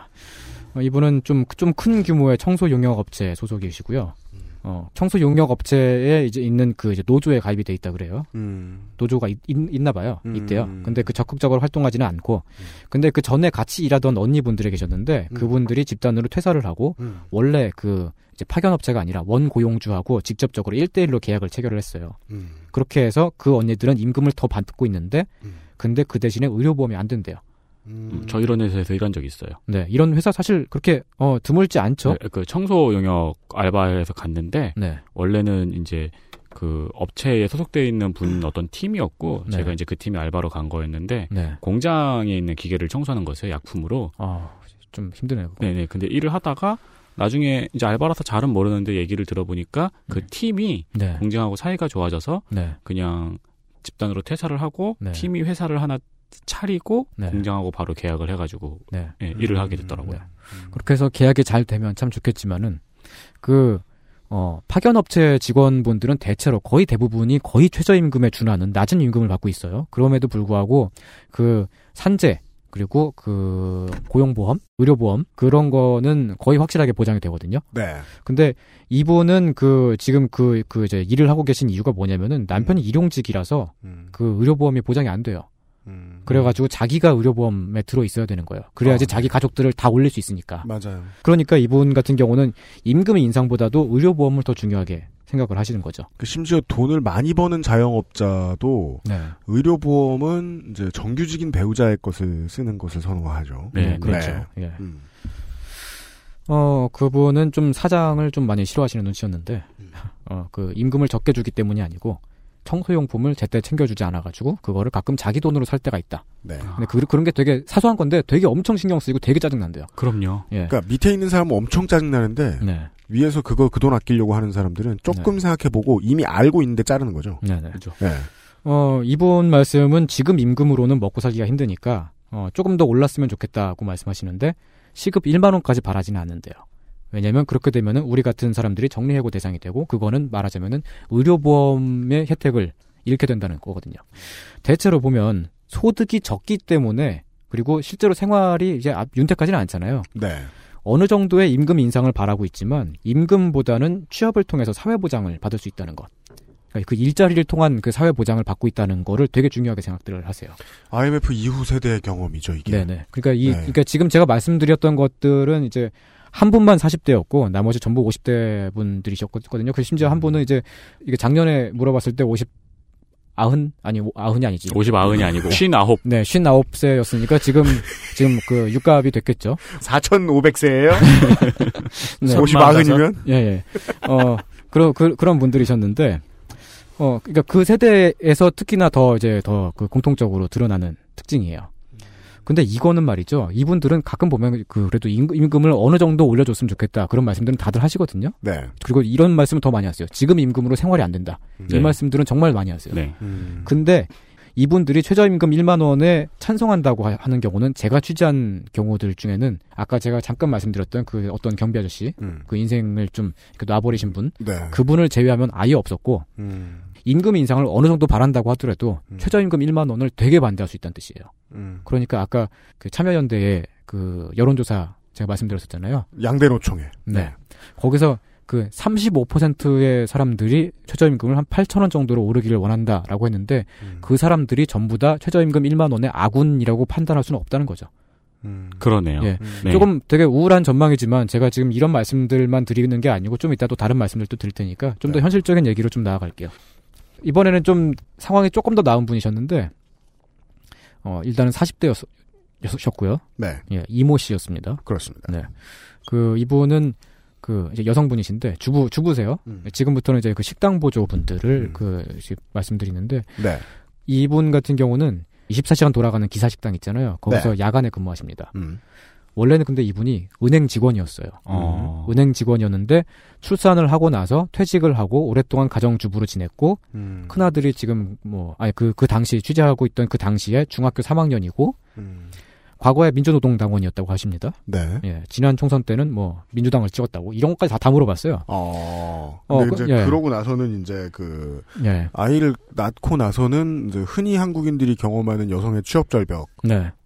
이분은 이제 그 네, 갑작스럽게 이제 그 취업을 취업에 나서게 된 건데 남편이 갑자기 병들어서 아프시대요 지금. 음. 그래서 그 취업 전선에 나오게 됐는데 이분은 서울 시내에 있는 4년제 대학을 졸업을 하셨어요. 음. 근데 일할 수 있는 곳이 대형마트 아니면 식당 딱 두 군데밖에 없더래요. 그거 말고 엄청 많죠 그런 예, 분들. 그거 말고 다른 사무직 같은 것들을 그 지원을 해봤었는데 이 나이 때문에 음. 되게 부담스러워하고 음. 그 아무리 그 경력이 뭐 이- 뭐가 있고라고 하다고 하더라도 그거 그- 거기서 이미 잘린대요. 음. 이게 되게 회사에 들어가면 왜 보통 세무회계 쪽 관리하시는 분 있잖아요. 음. 근데 이 은행 직원이셨으니까 사실 그쪽으로 조금만 공부하시면 어, 네. 일을 하실 전- 수 있었을 전문가가 될수 거예요. 있잖아요. 전문가가 될 네. 수 있었을 거예요. 근데 제가 다닌 중소기업 거의 모든 중소기업 경리들은 네. 이 격리분들은 다 20대 여성이셨거든요. 네. 근데 한 번 제가 이쪽 분야에 되게 오랫동안 일하신 전문가 분이 계신 회사를 갔었어요. 40대 여성분이셨는데 그분은 직책도 과장님이셨고 뭐 자세히는 모르지만 연봉도 꽤 되시는 분이었는데 네. 어마어마하게 전문적이라서 그러니까 네. 그, 그 회사에 있는 모든 사람들이 일하기가 편해져요. 그러니까 웬만한 음. 세법은 외우고 계신 분이에요. 음. 이분은 뭐 음. 이제 사무적인 것뿐만 아니고 웬만한 세법은 외우고 계시고 세무사라든가 국세청하고 아 그럼 뭐 이제 세무처하고 이런데 통화하시는 것도 웬만한 것들은 외워서 바로 바로 대답하시고 네. 대표님이 맨날 와가지고 물어봐서 배우고 가고 막 그랬었거든요. 네. 근데 진짜 회사의 전체 효율이 어마어마하게 올라갔거든요. 음. 근데 아직까지 많은 회사가 그 직책에 그만한 월급을 주고 싶지 않아 하는 거죠. 음. 네. 그 다시 이제 방금 전에 말씀드렸던 이모 씨 그 얘기로 돌아가면 그분 말씀하시는 게 최저임금이 1만 원 되더라도 큰 변화는 없을 것이다. 이분은 민주노동당원이었고 뭐 지금도 어느 정도는 자신을 진보라고 여기는 분이셨던 것 같아요. 그럼에도 예. 불구하고 음. 현실에서는 다시 일하려는 주부들이 있는데 한 40대쯤 되면은 다시 취업 전선에 나온다는 거죠. 네. 근데 그 주부들이 정말 제대로 자기 적성을 살려서 일할 수 있는 네. 그런 일자리가 없는 것이 제일 큰 문제고 음.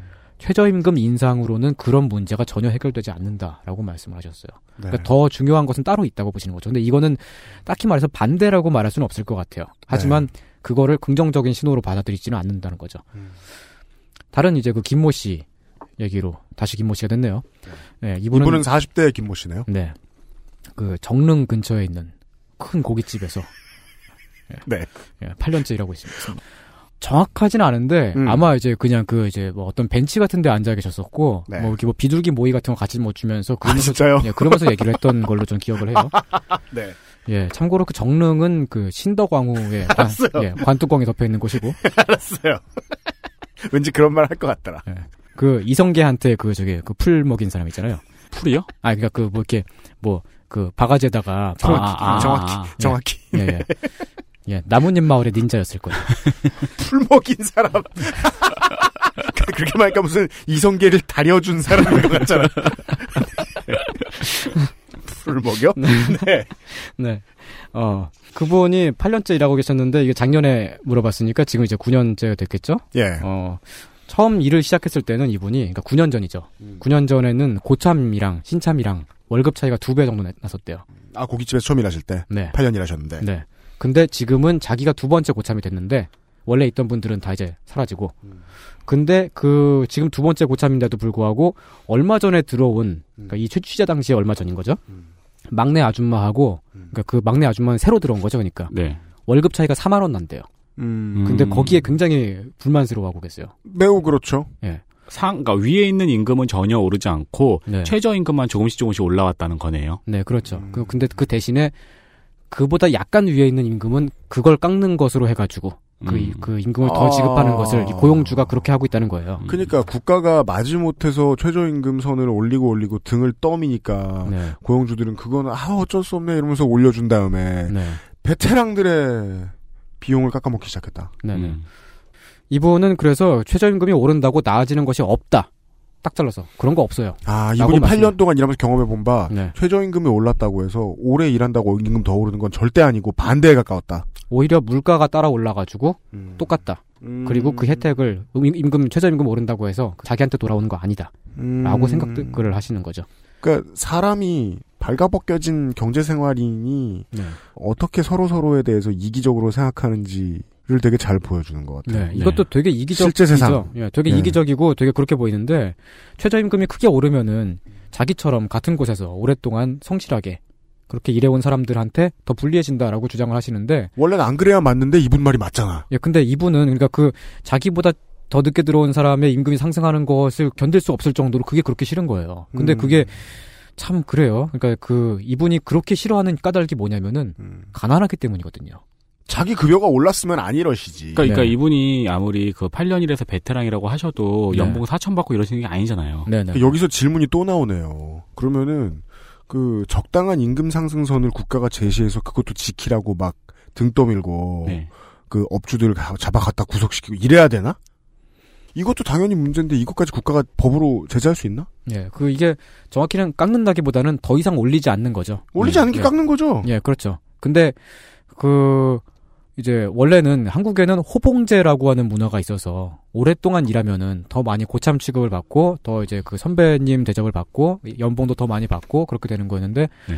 지금 노동시장의 그 어떤 흐름이 호봉에서 그 성과로 음. 성과를 얼마나 더 많이 내느냐 거기로 이제 넘어가고 있는 흐름도 있고 이, 이런 분들하고 말씀을 이렇게 막 나눠보면은 매번 대화할 때마다 되게 어 깜짝깜짝 놀라요 그게 음, 그 다음은 어떤 분입니까? 그 다음은 좀, 좀 나아진 분을 소개해드릴게요. 최모 씨라고, 이분은 50대시고, 서울시가 그 위탁, 그, 그, 뭐라 그러죠, 그걸? 위탁 도급? 뭐, 그걸, 네, 뭐 예, 그걸 맡긴, 하는. 예.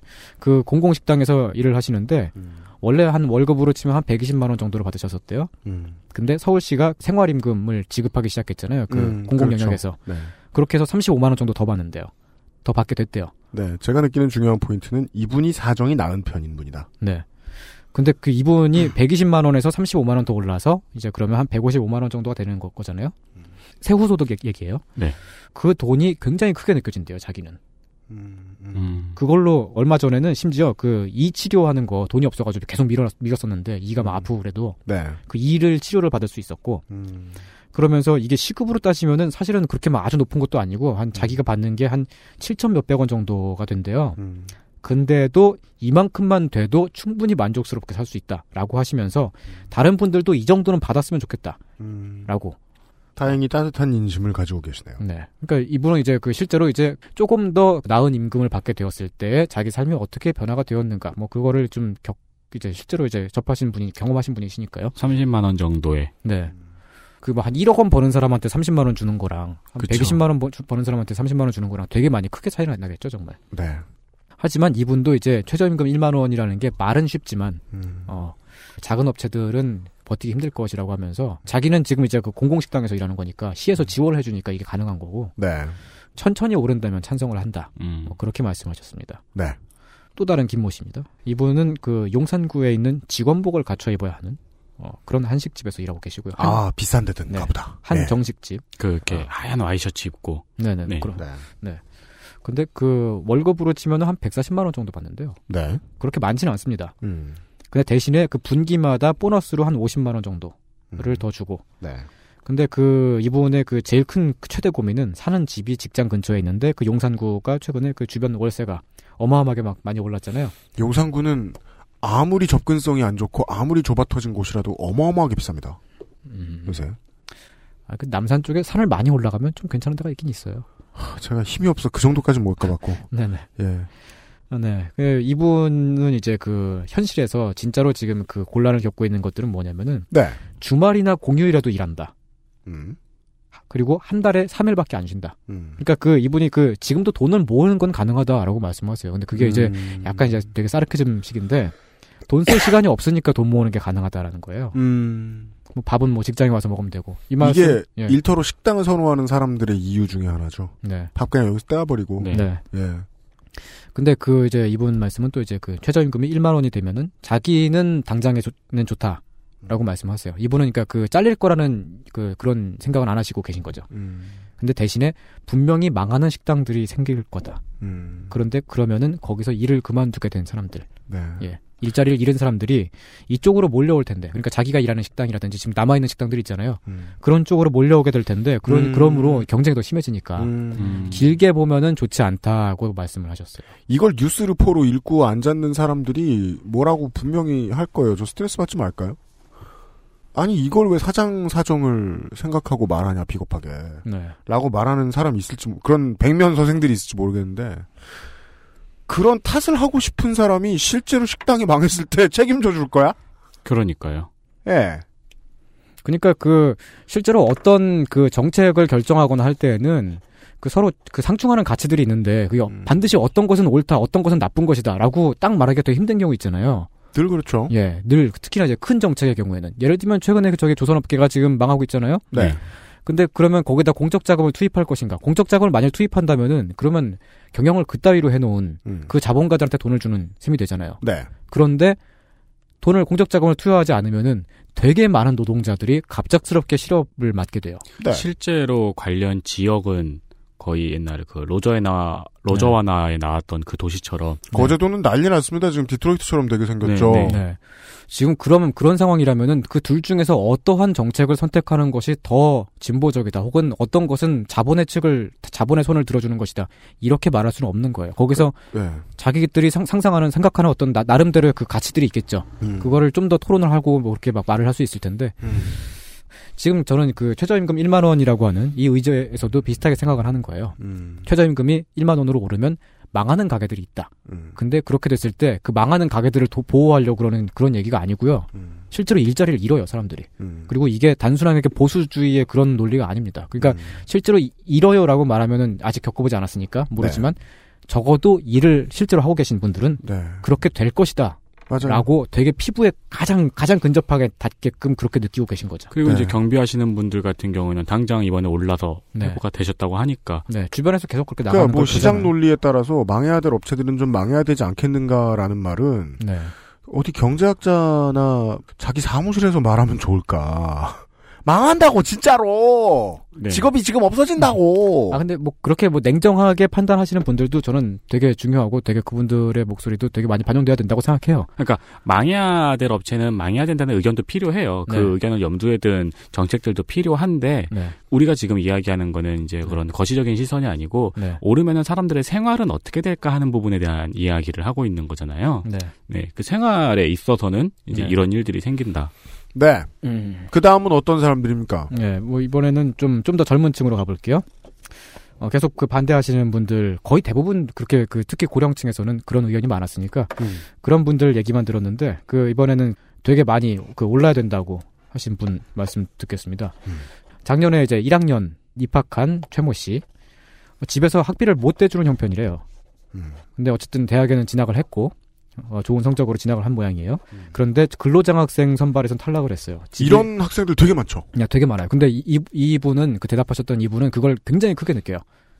진짜 맞아요. 어, 네. 정말 어떡하지? 맞아요. 그래서 당- 1학년 때 근로장학생 신청했다가 떨어진 친구들이 예.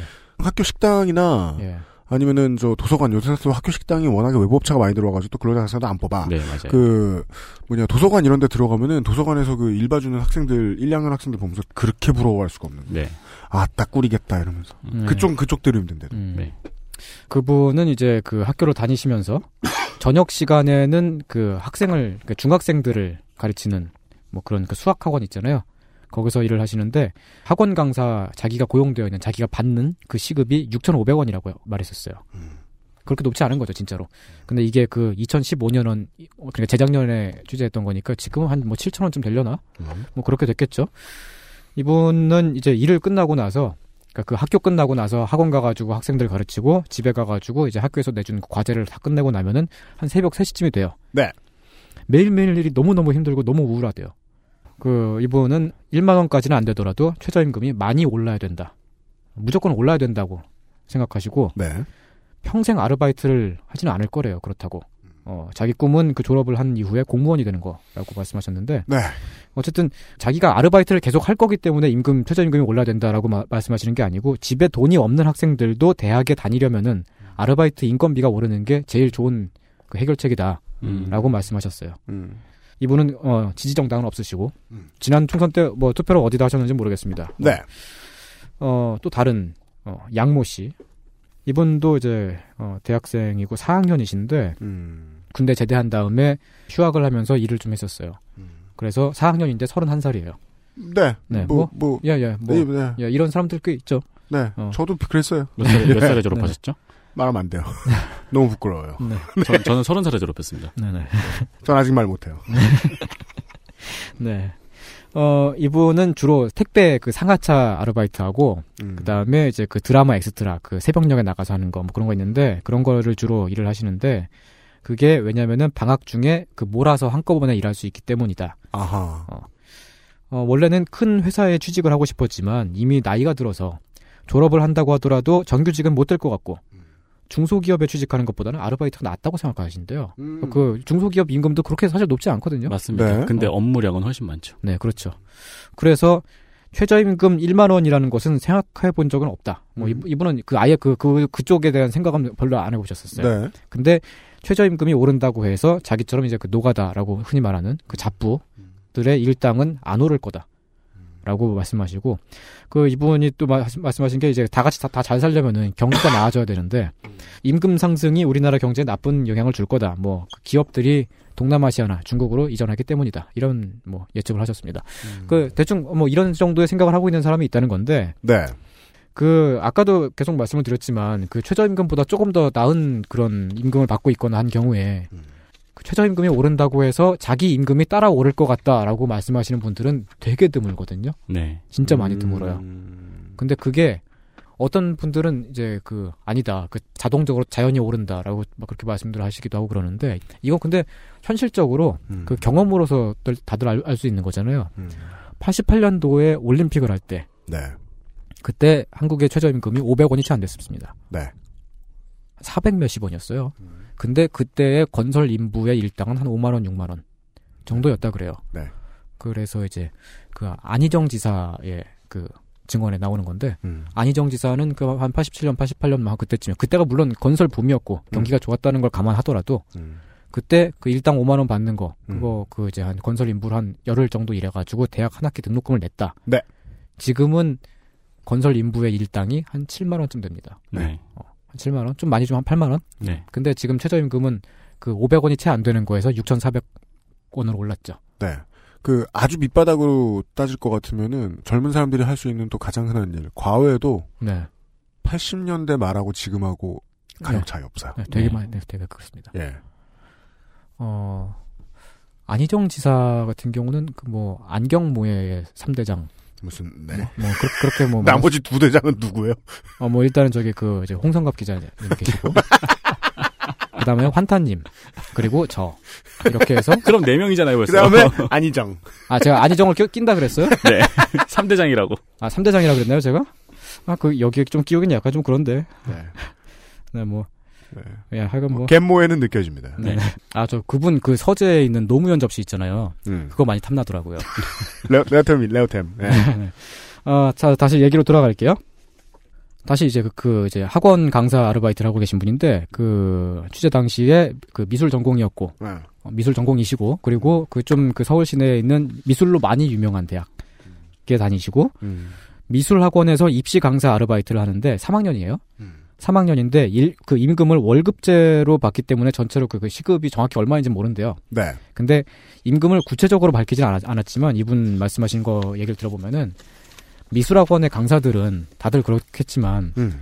그 수능이 끝난 다음에 미대 입시 실기 시험 볼 때까지 한 두 달 정도 텀이 있잖아요. 음. 그 기간 동안에 아침부터 저녁까지 그 학생들을 전담해서 계속 가르쳐요. 음. 대신에 그때 빡세게 일한 걸로 1년치 대학 등록금을 거의 낼 수 있었다. 아, 그래요? 어, 예.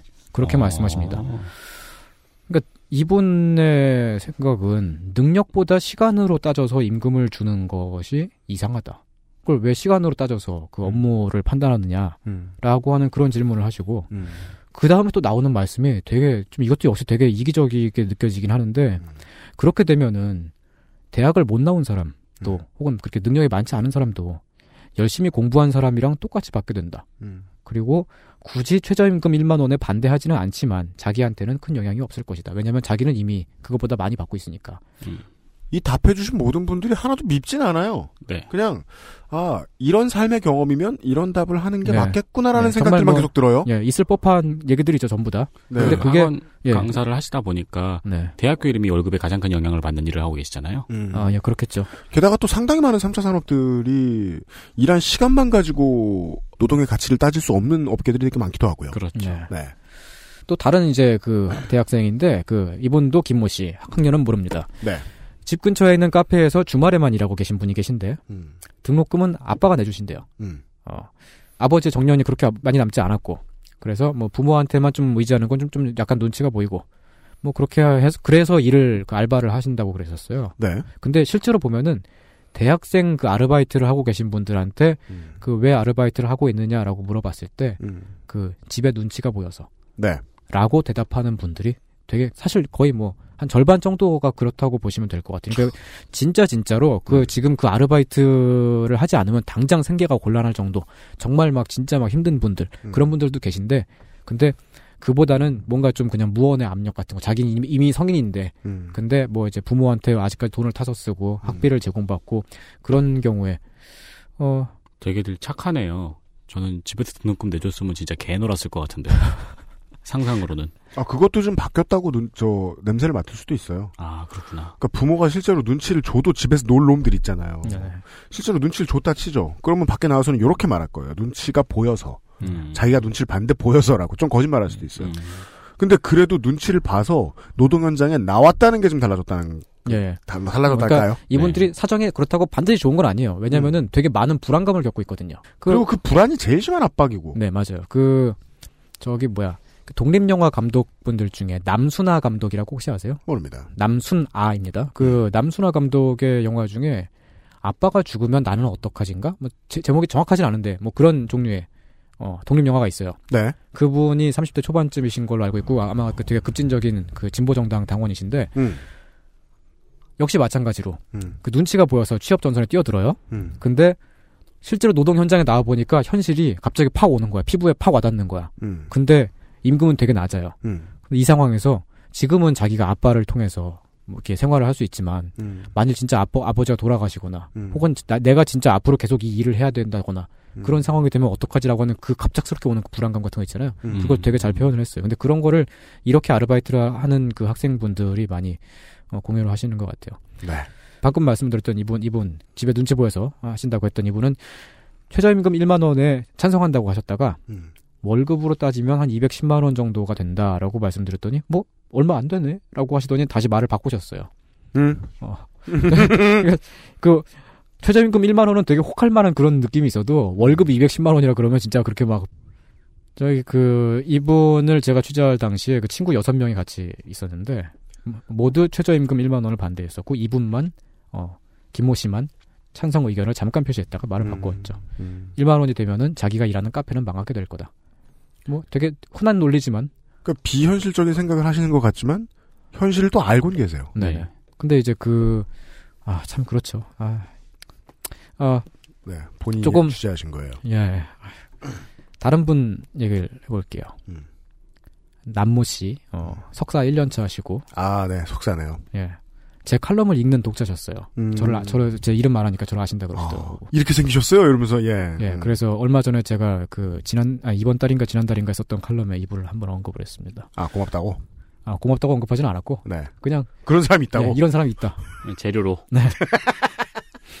어, 이분이 30대 초반이신데, 어, 인생 경로를 보면은 되게 열심히 사셨어요. 2년제 대학을 졸업하셨고, 4년제 대학에 편입을 하셨고, 그 다음에 되게 좋은 대학원 으로 가서 경영학을 지금 전공을 하고 계세요. 음. 근데 이분은 그 학비 같은 것을 거의 부모나 뭐 혹은 이렇게 그 위로 누나들만 좀 있다는데 그걸 지원받지 뭐 거의 지원받지는 않았고 주로 장학금을 받든지 공부를 음. 빡세게 하든지 해가지고 음. 자기가 해서 뭐 거기에 되게 자부심이 큰 분이세요. 음.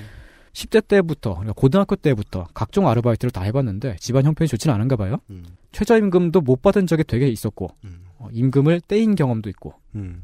업주를 신고를 했지만 그 밀린 임금을 받지도 못했을 뿐더러 업주는 처벌받지도 않았다. 음. 그런 경험을 갖고 계신 거예요.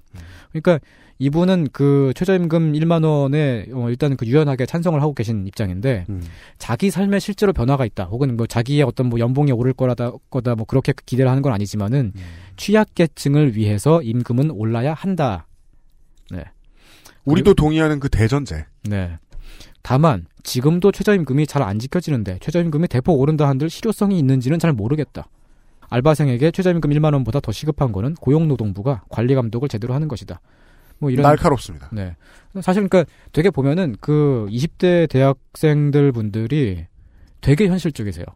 한 30대 40대보다 그 낭만 같은 게 더 많이 적고 저 같은 70년대생들에 비해서 네. 진짜 철든 사람들. 네. 그 참, 근데 지금 그 고용노동부가 관리 감독을 제대로 하는 것이 중요하다, 뭐 그렇게 말씀하셨는데, 실제로 고용노동부가 자기가 해야 될 일을 별로 안 하죠. 음. 그래서 지금 서울시가 글로 뭐, 뭐, 감독센터인가? 뭐 정확히 명칭 까먹었습니다. 그 네. 지하철에도 막 광고가 붙어 있던데, 음. 그런 걸 운영을 하고, 음. 국가가, 그 중앙 정부가 해야 되는 일을 서울시가 대신하고 있어요. 음. 그 뭐, 저기 뭐 생활임금 뭐 이런 거 주는 것도 서울시가 그렇죠. 예, 대신하고 있습니다. 네.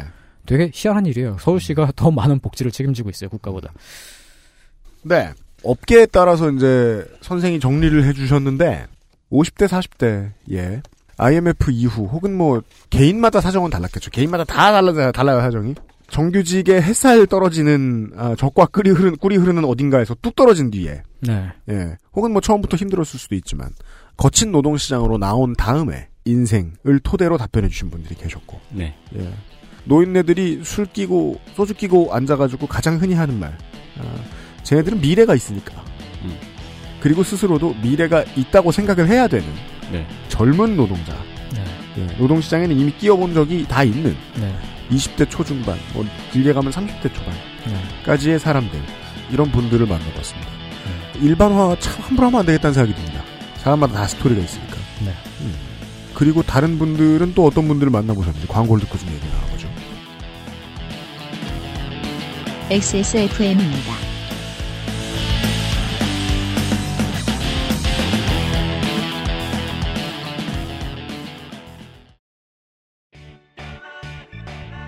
언제까지나 마지막 선택. 아로니아 진. 보조전원 장치와 차량 배터리 보호 기능으로 믿을 수 있는 목격자 미르 블랙박스 M8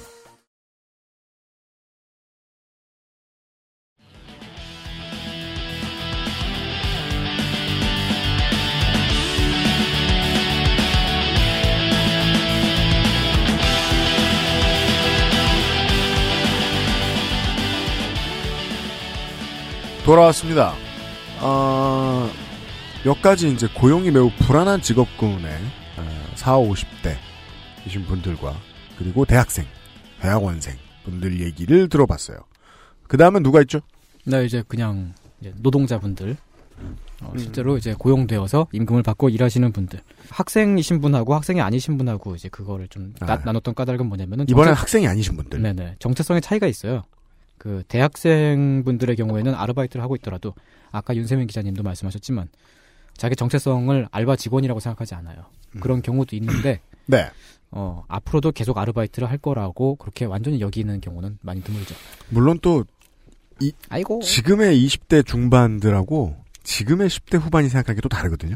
네. 그것은 뭐 논외로 하고요, 일단. 이끼에 이런 인물이 한 명 나왔었죠. 그 아. 마트 직원이었는데 음. 나는 어차피 뭐 이 일을 계속할 사람이 아니기 때문에 노조 활동 안 할 거야라고 생각하는 음, 네, 예, 네. 인물이 있었죠. 그게 이끼 맞아요? 아, 아, 이끼가 아니고 저거군요. 송곳. 이끼에서는 그런 분이 있었으면 곧 누군가에게 살해당했을 그렇죠. 거예요. 이끼가 아니고 송곳이 죄송합니다. 예, 아, 예. 손희상 선생님이 왜 아이거를 했냐면 초코가 갑자기 들이대가지고요. 예, 네. 그좀 이상한 곳을 꾹꾹이를 했습니다. 축하드립니다. 성추행을 당했어요. 초코 초코 나와 일로 와. 네. 제가 이제 취재했던 분들 가운데 이제 그 20대이시고 네. 고등학교를 중퇴하셨는데 땡도날드에서 야간 근무를 하고 계신 분이 있어요. 네. 그 전에는 편의점에서 일했고 음. 그 전에는 다단계 사기에 당했다고 합니다. 아. 그 이제 이번에 그 이제 뭐 말씀은 어딜 가나 시급은 결국 다 비슷비슷하고 아, 어, 예. 이분의 경험 안에선 그렇군요. 네. 땡도날드 같은 업체에서 어, 임금을 더 받으려면은 정부가 임금 인상을 강제해야 된다. 뭐 여기 그 정확히 말해서 강제해야 된다 이런 표현을 쓰시지는 않았던 것 같은데 제 메모장에 그렇게 써 있었습니다. 임금이 올라도 크게 바뀔 거라고 그러니까 정말로 자기 삶이 더 좋아질 거라고 그렇게 여기지 여기고 있지는 않지만 네. 어, 왜냐면 물가가 똑같이 오르니까 뭐 그런 말씀하시고 아껴 쓰면서 열심히 일하는 게 돈을 모으는 진리라는 걸 깨달았다라는 말씀을 남기셨어요. 아. 네. 하여튼 이분은 이제 열심히 일하는 거, 자기가 성실히 일하는 거 그걸 되게 중요하게 생각하시고. 음, 네, 근데, 알겠습니다. 예, 그렇지만 시급은 정말 다 비슷비슷하니까 아르바이트생들의. 음, 그래서 그거가 어느 정도 강제가 되었으면 좋겠다라는 그런 의견을 피력하셨고. 알겠습니다. 네. 다른 경우에는 이제 그 유치원 보육교사이신 분들 모두 20대셨고요. 아, 세, 예. 몇, 몇 분, 여러 분을 만나셨나봐요? 네네네. 그, 아니, 다 같이 계실 때. 아, 네, 세트로. 네. 어, 뭐, 그, 그, 가스동 드시고 계셨습니다. 네. 식당에서 말 걸었단 말이에요? 네. 아, 세 명이시고 다 여, 성분들이셨는데 어, 월급을 얼마 받으세요 라는 질문을 제가 감히 했어요. 어. 어, 140 정도, 130 정도 뭐 받는다고. 하긴 하시고. 그러고서 이렇게 와가지고 손희상 선생이 가가지고 월급을 얼마 안녕하세요 저는 손희상이고요 아, 뭐입니다 옛날에 다짜고짜 그렇게 말하지는 않고. 네. 월급을 얼마 받으세요 이렇게 물어보면 아 이놈이 뭐 변태 변태나 흉악한이구나 이렇게 생각하시긴 어려워요 국어를 할 거라고 생각을 하겠죠. 아, 그러니까 그, 그 전에 그, 나는 국어를 한다는 줄 알- 국어를 한다는 줄아 국어요 그, 그 전에 뭔가 이제 다 이렇게 그 취재를 위한 그런 것들이 있죠 기술들이 뭐 이렇게 아, 뭐 네. 뭔가를 칭찬한다든지 하고 네. 저, 저 저는 뭐 하는 사람이고 제가 네. 왜이 짓을 하는지를 설명을 잘 해드리고 네 알겠습니다 그 다음에 네. 당신은 뭐 하시는 분이십니까?를 묻는 거죠. 네. 근데 이분들은 전부 다 최저임금이 다 올랐으면 좋겠다 고 하시고 그 중에 한 분은 1만 원도 적다. 그거보다 더 많이 올려야 된다. 왜냐면은 외국의 다른 나라 선진국들은 그 최저임금을 되게 많이 주는데 그만큼 정도는 줘야지 선진국이 된다라고 생각을 하셔요. 음 네 그 이후에도 제가 이제 그 다른 보육교사분을 만났는데 그분도 단계적으로 올린 경우에는 찬성한다. 그러니까 대체적으로 찬성한다고들 말씀하셨어요. 네. 보육교사분이 이렇게 말씀을 하면 좀 100% 동의할 수밖에 없는데 없는 게 전문직이고 보통 능력을 발휘하지 않으면 잘할 수 없는 일이에요. 맞습니다. 네, 그렇습니다. 근데 우리나라에서 제일 만만한 네네. 직종으로 보고 있잖아요. 채용하는 사람들은. 네네. 어, 이게 그, 제 생각인데요. 지금 현재 상황에서 임금 수준이 그렇게 높지 않고, 그, 노동 시장에서 대우가 그렇게 좋지 않지만, 그럼에도 불구하고 사회적인 수요는 있고, 그러니까 인력의 수요는 있고, 음, 그런 경우에는 해고를 별로 고려할 이유가 없잖아요. 음. 계속해서 고용은 유지가 되니까. 네. 그리고 임금은 낮다. 그러면은 이런 분들이야말로 음. 최저임금 1만 원에 진짜 그 자신의 삶을 직결시켜서 찬성할 확률이 높은 것 같아요. 음. 저그 어린이집의 원장님들 돈 어떻게 버는지 정말 한번 물어보고 싶어요. 어떻게 해서 수익을 남기는가. 그냥 마냥 그러니까 이 사람들 나쁘다라고 말하고 싶은 게 아니라 네. 그좀 구조를 봐야 고칠 수 있잖아요. 음. 아니 돈이 되니까 투자를 해서 운영을 할 거 아니야. 그렇죠. 네. 이 사람들은 140, 130만 원 받, 받는단 말이야. 네. 예. 제가 짐작하기로는 그 보조금이 상당한 부분을 네, 차지하고 네, 있다고 네. 들은 것 보조금이 같습니다. 그렇습니다. 아, 네. 네. 이 어린이집 선생님 되는 거 공부 진짜 많이 해야 돼요. 그러니까 정부 보조금이 또 그 현장 노동자들의 임금에 바- 임금이 반영이 안 된다는 것도 좀 너무 이상하고요. 네. 어. 예. 그 또 다른 분, 어, 어떤 30대의 심리치료사셨는데, 이분은 대학원을 졸업하셨고, 그리고 졸업하자마자 지자체가 지원을 하는 복지재단에 근무를 하고 계세요. 네. 어, 그 참고로 말씀드리면은 제가 취재한 내용들은 전부 다 서울시 안에서 이루어진 겁니다. 물론 서울에 안 살고 계신 분도 계셨을 테지만, 직장은 예, 네. 예. 그러니까 그 지방에서는 또 어떤 그 반응이 다를 수도 있다라는 걸 그 말씀을 드리고 싶고요. 네. 이 심리치료사분은 최저임금 1만 원에 해당하는 월급 210만 원보다는 지금 많이 벌고 있대요. 초봉인데도 거의. 네. 근데 최저임금이 1만 원쯤 되면 좋을 것이다. 음. 근데 그 자기가 자기 임금도 따라오를 것 같지는 않지만 같이 근무하는 사회복지사들의 소득이 올랐으면 좋겠다. 음. 라고 하시면서 이분이 또 이런 말씀을 남기셨는데 가난은 사람의 마음을 병들게 한다. 아, 멋있는 말이에요. 네. 네. 뭐 하여튼 근데 이 경우에도 이제 인력 수요가 늘어나고 있고 사회적인 필요성이 대두되고 있는 그런 직종이죠. 음. 이런 경우에서 더 많은 어, 찬성 견해가 나오지 않나 라는 그런 그 제 판단입니다. 사회복지사라는 직업도 약간 어린이집 선생님하고 비슷한 게, 네. 어, 급여가 그렇게 많지 않아요. 네, 많지 않습니다. 네. 음. 어, 어, 그리고 또 다른 이제 김모 씨, 30대 김모 씨이신데, 방금 전에 말씀드린 그 심리치료사 박모 씨의 남자친구분이시고, 이 옆자리에 있으면 그냥 계속 괴롭히셨군요. 네, 그렇습니다. 예. 이분이 좀 늦게 오셨어요. 어, 심지어 늦게 온 사람을. 네. 저는 손 이상입니다. 네. 예. 게임 회사에서 일하시고, 뭐, 군복무를 방위산업체에서 했는데, 거의 항상 야근을 했대요. 방산업체에서 하, 하면서. 근데 임금을 제대로 못 받았대요. 방산으로 들어온 인력을 놀랍게도 방산업체들은 거의 사람으로 안 보죠. 맞습니다. 그냥 예. 거의 뭐, 그게 왜냐면은 그 구조 자체가, 예를 들면 방위산업체에서 한 1년 일하잖아요. 네. 근데 그랬다가 뭐 이렇게 뭐 해고가 됐다. 뭐 그런 경우에 군대 군- 가야 예, 되니까. 군대로 가야 되는데 그게 1년 동안 그 복무했던 걸로 취급이 되지 않아요. 없어져요. 네. 한 네. 거의 뭐 한 한 달, 두 달 뭐그 네. 정도가 된다고 합니다. 그래서 저는 방위산업체 갔다가 이제 그 소집 해제된 친구들을 네. 제가 그 사병으로서 무슨 경험을 했든 어 훨씬 몇 배는 빡세게 네, 일한 걸로 그랬더라고요. 보거든요. 네. 네. 네. 그 신고하면은 자- 되게 신- 신- 정말 많이 신고를 하고 싶었는데 신고를 하면은 업주가 처벌받는 거에 앞서서 자기가 군부대로 돌아가게 될 수 있잖아요.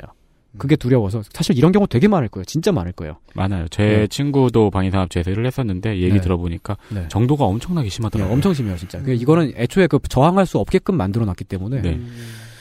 그래서 이분 말씀은 임금체불에 대응할 수 있는 사회적인 장치가 지금 없다. 음. 어, 돈을 주지 않는 고용주를 강력하게 처벌하는 어, 그런 게 선행이 되지 않으면 최저임금이 1만 원이 된다고 하더라도 편법만 늘어난다. 편법만 늘어난다는 거는 어, 최저임금 1만 원 주는 것처럼 그렇게 해가지고 고용을 했지만 실제로는 그거보다 훨씬 적게 주고 막, 막 부려먹고 그러는데 지금 처벌 안 한다는 거죠. 지금도 처벌 안 하고 있는데. 가장 중요한 메시지가 나온 것 같아요 오늘에. 네. 그러니까 이런 사람들이 복작복작하게 조그마한 기업 사장님들이 임- 사장들이 임금 체불 하고 뭐 이러고 있는 사람들의 삶의 현장 위에 되게 날씨 좋은 날 밝은 어떤 대낮에 최저임금 1만 원 인상해야 된다는 정당의 깃발만 나부끼고 있어요. 그, 그 메시지를 받아들이는 사람들 가운데는 그, 아, 정말 막 나쁘게 생각하시는 분들도 계시고, 그리고 이, 런 분들처럼 되게 현실적으로 고려를 해서 지금, 지금 현실에 더 고쳐야 될 것들이 마- 더 많은데, 네. 더 먼저 해야 되는 것이 있는데, 음. 라고 하는 거죠. 이분도 역시 이걸 반대 의견이라고 보기엔 되게 애매하지만, 만일 찬성이냐 반대냐를 굳이 묻는다면 어쩌면 찬성이라고 하실지도 몰라요. 근데 실효성, 뭐 어떤 그런 현실성에서는 어, 부정적인 의견을 갖고 계신 거죠. 그러니까 요약하면 그거죠. 1만 원이 되면 좋지. 근데 네. 되면 뭘 하냐고. 네. 지키지도 않는 거. 그래서 이게 표면으로 딱 그 원고 쓴 사람이 썼더니 찬성이 돼버리는 거예요. 네. 왜냐면 태도는 찬성이니까. 근데 더 어. 중요한 메시지는 그 다음 메시지인 거죠. 네. 그 옆자리에 계셨던 윤모 씨. 한명더 건지셨네요. 예. 아, 너 친구분이랑 같이 오셨네요. 남자친구분이. 어, 아, 예, 예. 그, 이 남, 남자친구분의 친구이기도 하고, 여자친구분의 친구이기도 하 아, 다리 것 놔준 사람인가 보다. 뭐 대충 그런 건 것 같아요. 그러니까 제가 이제 그 이제 그 굴비를 엮듯이 네. 하나를 엮어서 그 다음에 하나씩 하나씩 그러네요. 예, 그렇게 엮었죠. 이거 천명 되네요. 잘하면 천명 되겠어. 네, 그 이분 그 윤모 씨는 그 방금 전에 말씀드린 두 분의 친구인데 네. 온라인 쇼핑 업체에 근무를 해요. 음. 기본급은 되게 낮다 그래요. 음. 되게 낮은데 매출 실적에 따라 가지고 상여금을 또 준대요. 이런 포지션이 정말 많죠. 요즘. 네, 특히나 젊은 층에 고- 고용해서 이런 형태가 되게 많습니다. 음. 이분은 학생 운동권 출신이고 지금도 정의당을 지지한다고 밝혔는데 음. 그 말씀하셨던 게 10년 전이었으면 내가 10년 전이었으면 그때 생각이었다면 덮어놓고 찬성했을 것이다. 음. 네. 이 말은 무엇이냐면 지금은 안 그렇다라는 거죠. 사회에 나와서 내가 필드에서 일을 해보니까 예. 아 그렇지 않다. 예. 그러니까 그 이분 말씀이 회사가 잘 된다고 항상 내가 잘 되는 건 아니라는 거예요. 그 항상 그건 아니지만 회사가 어려우면 나도 같이 어려워진다. 우리가 제가 이제 그 광고 일을 하다가 되게 이제 그 주식의 가치가 엄청 높은 회사의 직원분들을 뵌 적이 있는데 네. 아, 이번에 주가 엄청 올라가서 좋으시겠다고 얘기하면 네. 씩 웃습니다. 그 아주 차가운 웃음이 있어요. 네, 네. 뭐 킬빌에서 본 것 같은. 네. 씩 웃으면서 제 뇌를 썰어버릴 것처럼 어. 주주가 좋죠. 아 잘못했습니다. 월급은 안또 회사 잘 될 때. 네, 이거 되게 네. 펀치라인이에요. 회사가 잘 된다고 내가 잘 되는 건 아닌데 회사가 어려워지면 나도 같이 어려워진다. 네, 음. 회사가 망하면 자기도 망한다. 뭐 그런 네. 말씀. 근데 이분이 이제 그 진보정당 지지자라는 분이 최저임금 1만 원 주장하는 사람들은 자기가 그 이제 그 공감을 못 하겠대요. 그러면서 그 사람들 책임감 책임감이 낮다고 그 별로 없다고 본다. 라고 음. 말씀을 하신 다음에 그 다음에 자기 친구의 여자친구인 박모 씨하고 싸웠습니다. 그분 박모 씨도 친구잖아요. 예, 친구지만 뭐 그럼 내가 너 어떻게 거야? 그런 말 할수 어. 있냐? 싸움 붙이셨네요. 내가 책임감이 없다는 거냐? 예, 제가 뭐 그렇게 만들었네요. 예, 그러고서 이제 도망 나왔다. 손희상 선생은. 예, 예, 그렇습니다. 미안합니다. 그렇구만. 네. 친하게 잘들 지내시길 바래요. 그 다음엔 어떤 분들입니까? 네, 그 다음에는 이제 그 태권도 전공자분들. 네. 어떤 동기 모임. 아.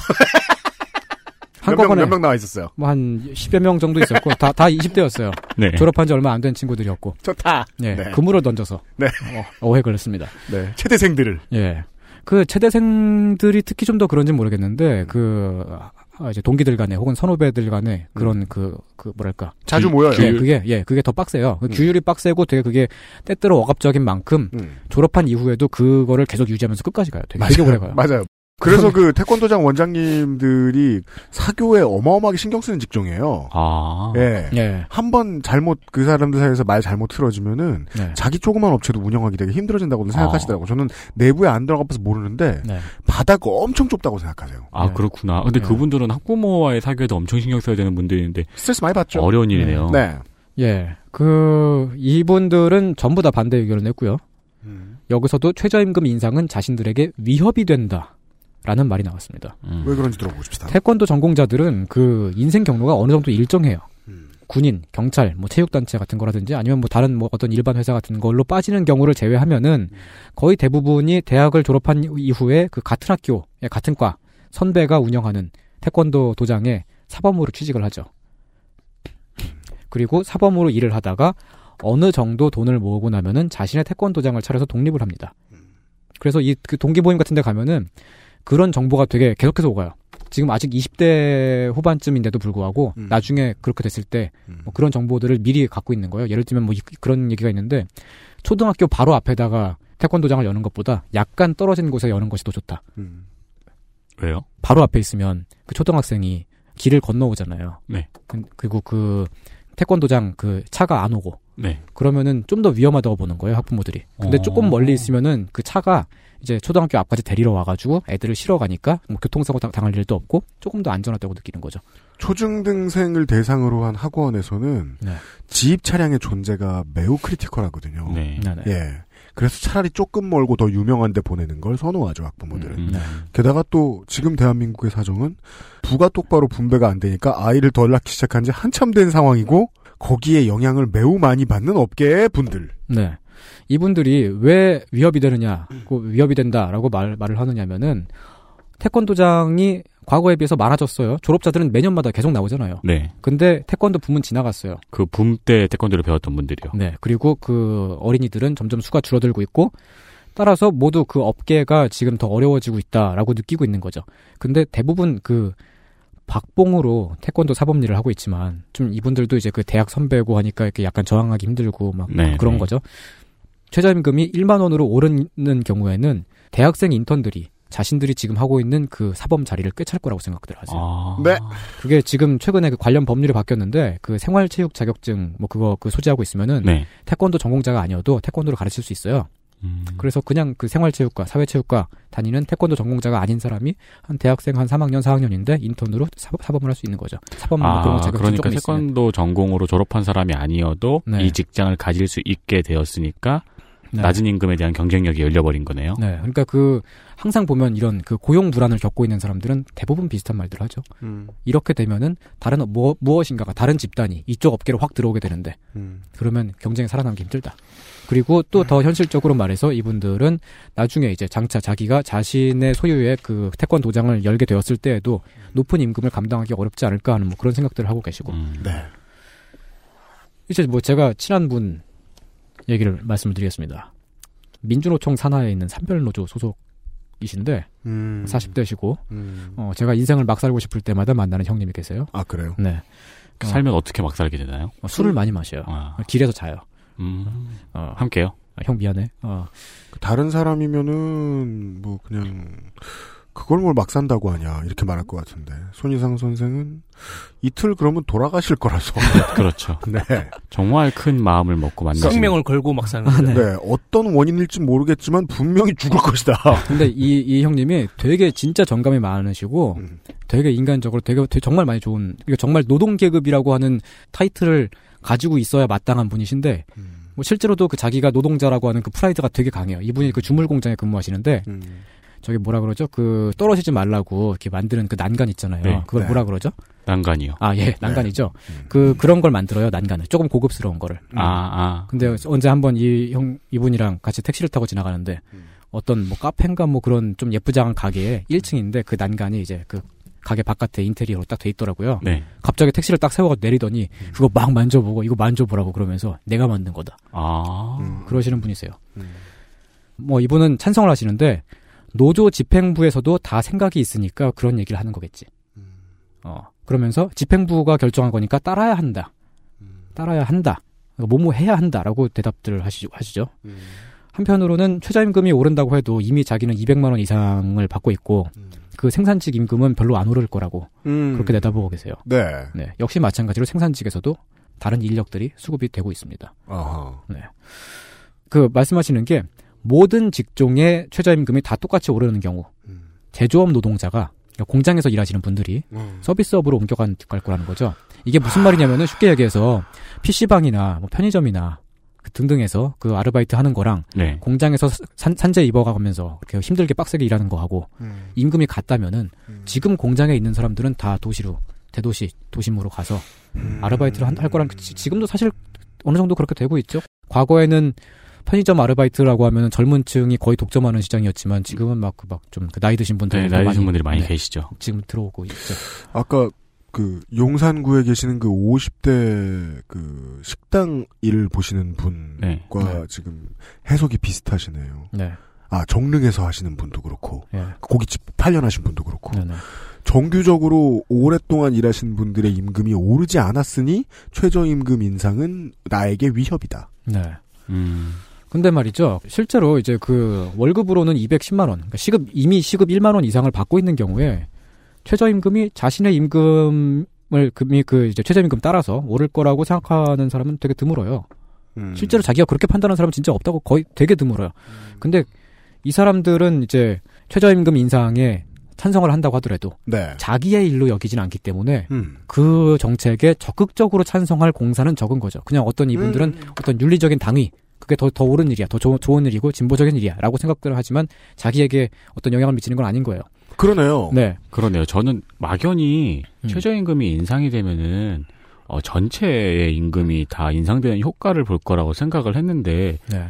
나 막연한 거였네요. 지금 네. 생각해보니까 내가 왜 그런 생각을 했는지 모르겠네요. 그러니까 아까 말씀드렸던 그 88년도에 그 최저임금 500원, 500원 안 됐는데 지금 6,400원 됐고, 근데 그 동안에 그 건설 노동 임- 임금은 거의 오르지 않았다. 뭐 이런 것처럼 실질적으로 경험으로 사람들이 알고 있는 게 있으니까요. 그러니까 최저임금 인상은 진짜 최저임금만 인상이 되는 결과가 될 가능성이 높은 거군요. 예. 음. 그리고 만일 그 노동 그 이제 임금이 다 같이 다 따라 오른다면 그것도 또 문제인 게 최저임금을 올려가지고 그래서 뭔가 그 소득의 격차를 좀 줄여놓은 것 같았는데 다시 그 위에 있는 집단들의 소득이 더 많이 올라가 버렸어. 그러면 거기서 또 문제가 또 생기잖아요. 아하. 부의 재분배라는 의미가 아닐 수도 있다. 그렇게까지 단정지어서 말하고 말씀드리고 싶지는 않습니다만은 임금이 별로 안 오를 거다라고 판단하는 그 사람들 그 집단을 설득하기 위해서 음. 정의당 같은 경우는 음. 월급 300만 원이라는 그 초- 지난 총선 때 그런 음. 공약을 또 내세웠었잖아요. 맞습니다. 그 공약은 그럼 어땠을까요? 음. 윤세민 기자님 역시 그 많은 경험이 있으시니까 네. 월급 300만 원을 받는 사람의 노동 형태는 어떨 것 같아요?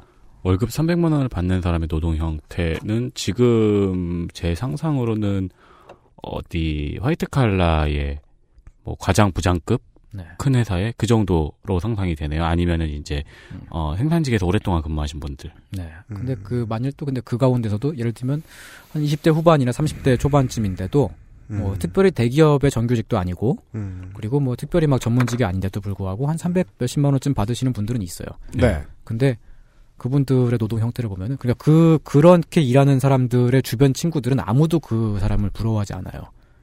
과, 과도한 업무 때문에요. 네. 보통 그런 그렇게 일하는 사람들은 한 밤 10시쯤 퇴근하면은 아 일찍 퇴근했네 그러고 제가 아는 그 한 사람은 서울에서 세종시까지 매일 네. 출퇴근해요. 음. 매일.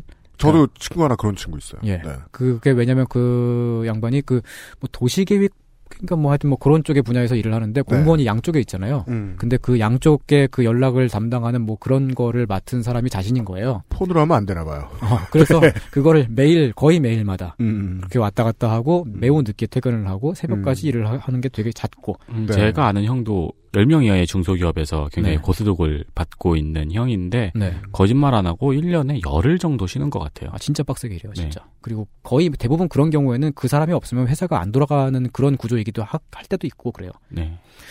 부끄러운 예. 얘기인데 어차피 우리는 지금 현실을 얘기하고 있으니까 네. 제가 이제 가장 못마땅한 게 나중에 나중에 얘기하려다가 나중에 얘기하면 더 재수 없게 들릴까 봐 그냥 지금 얘기하고 말래요. 음. 이걸 얘기하는 시민단체 가 예. 지들 간사 한 달에 80만 원 주는 거 부끄러워 해 본 적이 있는가를 좀 말하고 싶고 아 맞아요 이걸 이야기하는 대한 언론이나 진보 언론사들이 초봉 단계 혹은 뭐 초봉 개념도 없죠. 이제 몇년 일하고 잘라버리는 경우 되게 많으니까. 네. 150만 원, 180만 원 이렇게 주고서 자기네 직원들 노동 환경에 대해서는 생각해 본 적이 있는가를 너무너무 질문하고 싶었는데 활동가가 150만 원 월급을 받으면 되게 많이 받는 거죠 진짜 그러니까 저도 그 생각을 하거든요. 몇 년 내로 우리 회사가 정규직을 더 늘리고 연봉으로 생각해야 돼요. 경영자는. 예. 평균 3,600만 원 정도를 만들 수 있어야 되지 않겠느냐. 몇 년 내로. 몇 년이라는 건 뭐 3년에서 5년 정도겠죠. 그보다 짧게 만들면 더 좋지만. 네. 그러면서 저는 그 고민을 하는 거예요.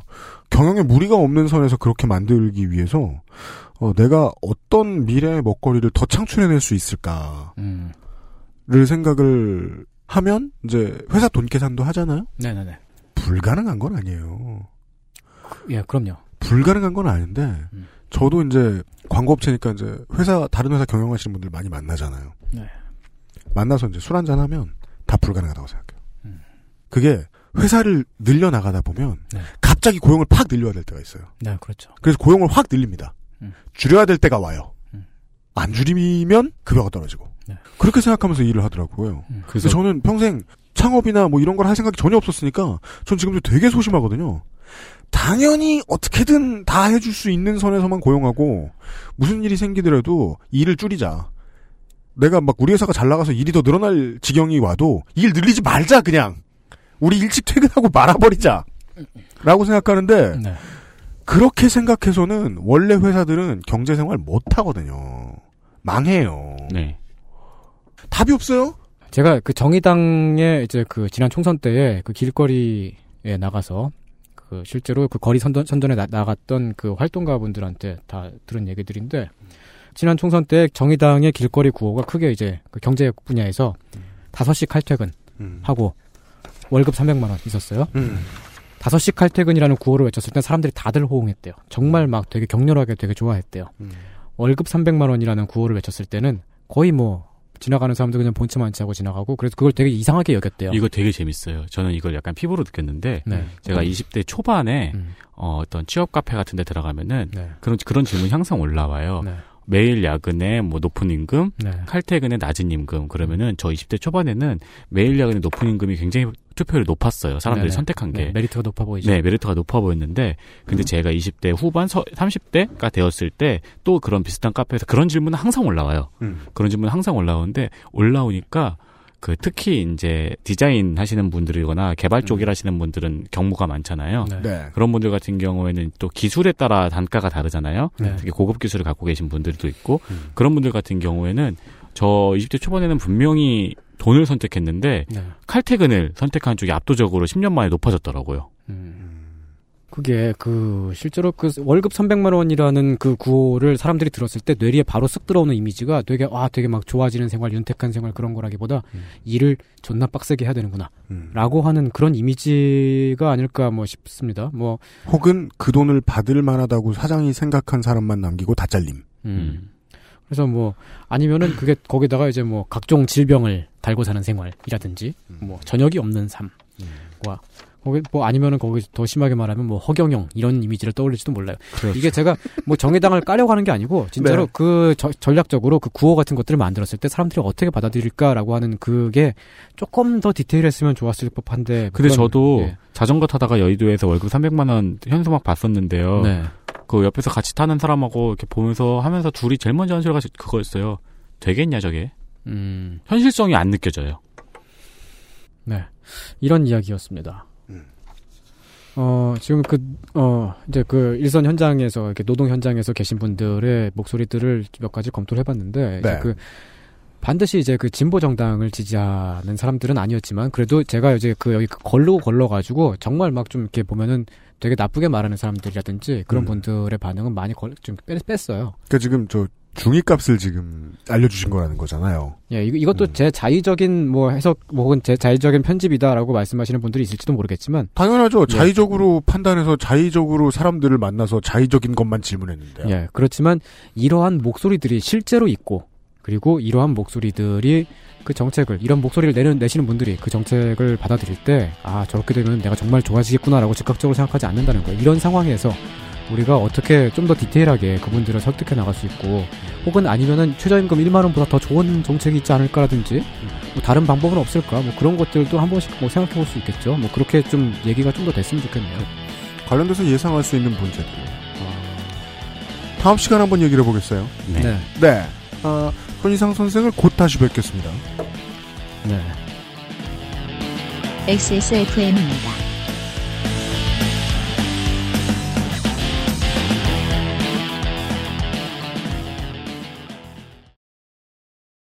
기억력 때문에 고민이신가요? 식약처로부터 기억력 개선에 도움을 줄 수 있다는 기능성을 인정받은 공심보감을 섭취하세요. 당신의 기억력 개선에 도움을 줄 수 있습니다. 공심보감과 함께라면 삶의 질이 달라집니다. 내 인생의 6개월이 그냥 날아가 버렸어. Just wasted. 한국인 가게에서 일했지. for Korean boss, 퇴근하면 집에 그냥 있었지. after work, 친구도 못 만들고. 워킹 홀리데이 진짜 holiday 별로야. Um, excuse me. Why don't you call Perfect 25? 뭐? Perfect 25. 그래서 뭔데 그게? Perfect 25 English phone call service. 이거 말하는 거야? 퍼펙트25.com? Oh, you got it right. 지금 이 퍼펙트 25 광고 네. 성우를 맡은 친구 같은 경우에는 제가 물어봤거든요. 아는 사람입니다, 윤세민 기자. 네, 물어보니까 어, 찬성한다는 표현을 네. 하고 어, 뭐 내수 경제 활성화라든가 그런 어, 이유를 꼽고 그리고 이제 어, 어려운 영업장에 대해서는 국가적으로 지원을 해줘야 되지 않는가 하는 의견을 내네요. 음. 무슨 근거로 지원할까요? 그러니까 그건 이제 그 사업장에 지원한다기보다는 생활임금을 지자체나 뭐 어, 국가 정부가 보조하는 식으로 해서 네. 실제로 임금을 올리는 것보다는 그 생활임금. 네. 아까 전에 이제 그, 어, 손희 선생님 만나신 분들 가운데 생활임금의 보조로 인해서 삶이 조금 나아졌다고 말씀하신 분이 계시긴 했죠. 네, 네. 그게 이제 뭐 완벽한 대안이라고 오늘은 뭐 무슨 대안이 있다라고 말씀을 드리는 시간은 아니었고. 네, 그 경우에는 고용을 유지하면서 음. 실질 소득을 높일 수 있어요. 네. 근데 그렇게 할 경우에는 그 지금 임금을 짜게 주는 음. 그 소자본가라고 불리우 그렇게 그 간주될 수도 있는 자영업자들을 유리하게 하는 것이 아니냐라고 말하시는 분들이 분명 분명히 있을 거예요. 그러니까 어려운 사람이 아니고 나쁜 사람이 이용할 수도 있다는 거죠. 네네네 그렇죠. 하여튼 뭐 그런 다, 른 여러 가지 대화 뭐, 뭐 방법들도 있다는 거고요. 되게 네. 그 많이 이제 그 생각들을 많이 해보셔야 될 것 같고. 네. 어 제가 이렇게 그 많은 사람들을 만나고 다니면서 가장 놀랐던 것들은 음. 그 찬성하시는 분들은 뭐뭐 해야 된다. 이게 이렇게 되어야 한다라고 하는 당위성을 들어서 당위를 들어서 그죠. 사회가 이렇게 변해야 한다. 네 그렇게 말씀하시는 분들이 되게 많아요. 뭐뭐 해야 한다. 영어로는 have pp죠. should have pp. 네네. 네. 어. have pp는 그냥 했었다고요. 네네. 어, 에이, 자세한 안 하시던 거 예, 하지 마시고. 자세한 영어를 들으시는 분들은 들으시 들어고 계- 듣고 계신 분들은 아니 Perfect 25 English 팟캐스트를 참고하시고요. 네, 그러시고요. 어, 반면에 반대하시는 분들은 되게 많은 그 관점들이 있었지만 그 가운데는 정말로 내 삶이 음, 붕괴된다라고 느끼는 분들 같거나 더 나빠질 것이다. 음, 그렇게 느끼는 분들이 실제로 있다는 거죠. 그 다음 시간에 더 말씀, 더 많은 말씀을 해주시겠습니다만은 네. 오늘의 의의는 이건 것 같아요. 생활 현장은 정치가 정말로 적용돼야 되는 생활 현장의 입장은 어땠다. 음. 예, 어. 돈은 결코 단순하게 흘러가지 않는다. 예. 여러분 청취자 여러분들께서 그 어, 오해하지 말으셔야 되는 게 제가 최저임금 1만 원에 결코 반대하지 않거든요. 저희도 알아요. 예, 저는 최저임금 1만 원 정도가 아니라 저는 최저임금이 한 200만 원 좀 돼야 된다고 생각하거든요. 근데 시급이요? 예, 시급 시급이 빌 게이츠예요? 저 한 시간만이라고 태국 가고 싶어요. 맞습니다. 네, 하여간 음, 경제정의가 어긋나죠. 그럼 태국에서 일하는 사람들 어쩌라고? 그러니까요. 항공사 직원 어떡하라고. 아, 제가 아, 그러게 됐네요. 네. 이렇게 말할 수도 있어요. 중요한 얘기인 것 같아요. 그 말은 무조건 섹시하지. 음. 현실에 적용시키자고. 네, 하지만 뭐 저는 꿈을 꾸고 있는 사람이고 다만 꿈을 꾸고 있지만 그걸 현실화할 때 네. 조금 더 그 살펴봐야 될 것들, 뭐, 그거 그런 것들을 말씀을 나눴습니다. 그렇죠. 네. 우리가 그 부분도 생각을 해야 돼요. 손인상 씨가 한 시간이라고 200만 원 받아서 태국을 가면은 음. 마사지를 4천만 원 정도 내고 받아야 되거든요. 그렇죠. 태국도 같이 올라요 임금이? 아니 이제 우리가 이제 경제정의가 그, 음, 실천된다면 전 세계가 다, 아 그렇게 되겠구나. 네, 짐바브웨 달러를 쓰게 될 것이다. 아. 라고 생각을 해야죠. 그, 오늘의 의의는, 네, 현장의 사람들을 만나서 그 생각을 자세하게 들어봤다는 데 있을 것 같습니다. 소개를 해주신 분들 말고, 소개 안 해주신 인터뷰들 가운데서, 이런 얘기는 좀 나갔으면 좋겠다. 이런 건 없습니까? 음, 이런 얘기 좀 나갔으면 좋겠다 하는 건 말이요. 음, 어, 봅시다.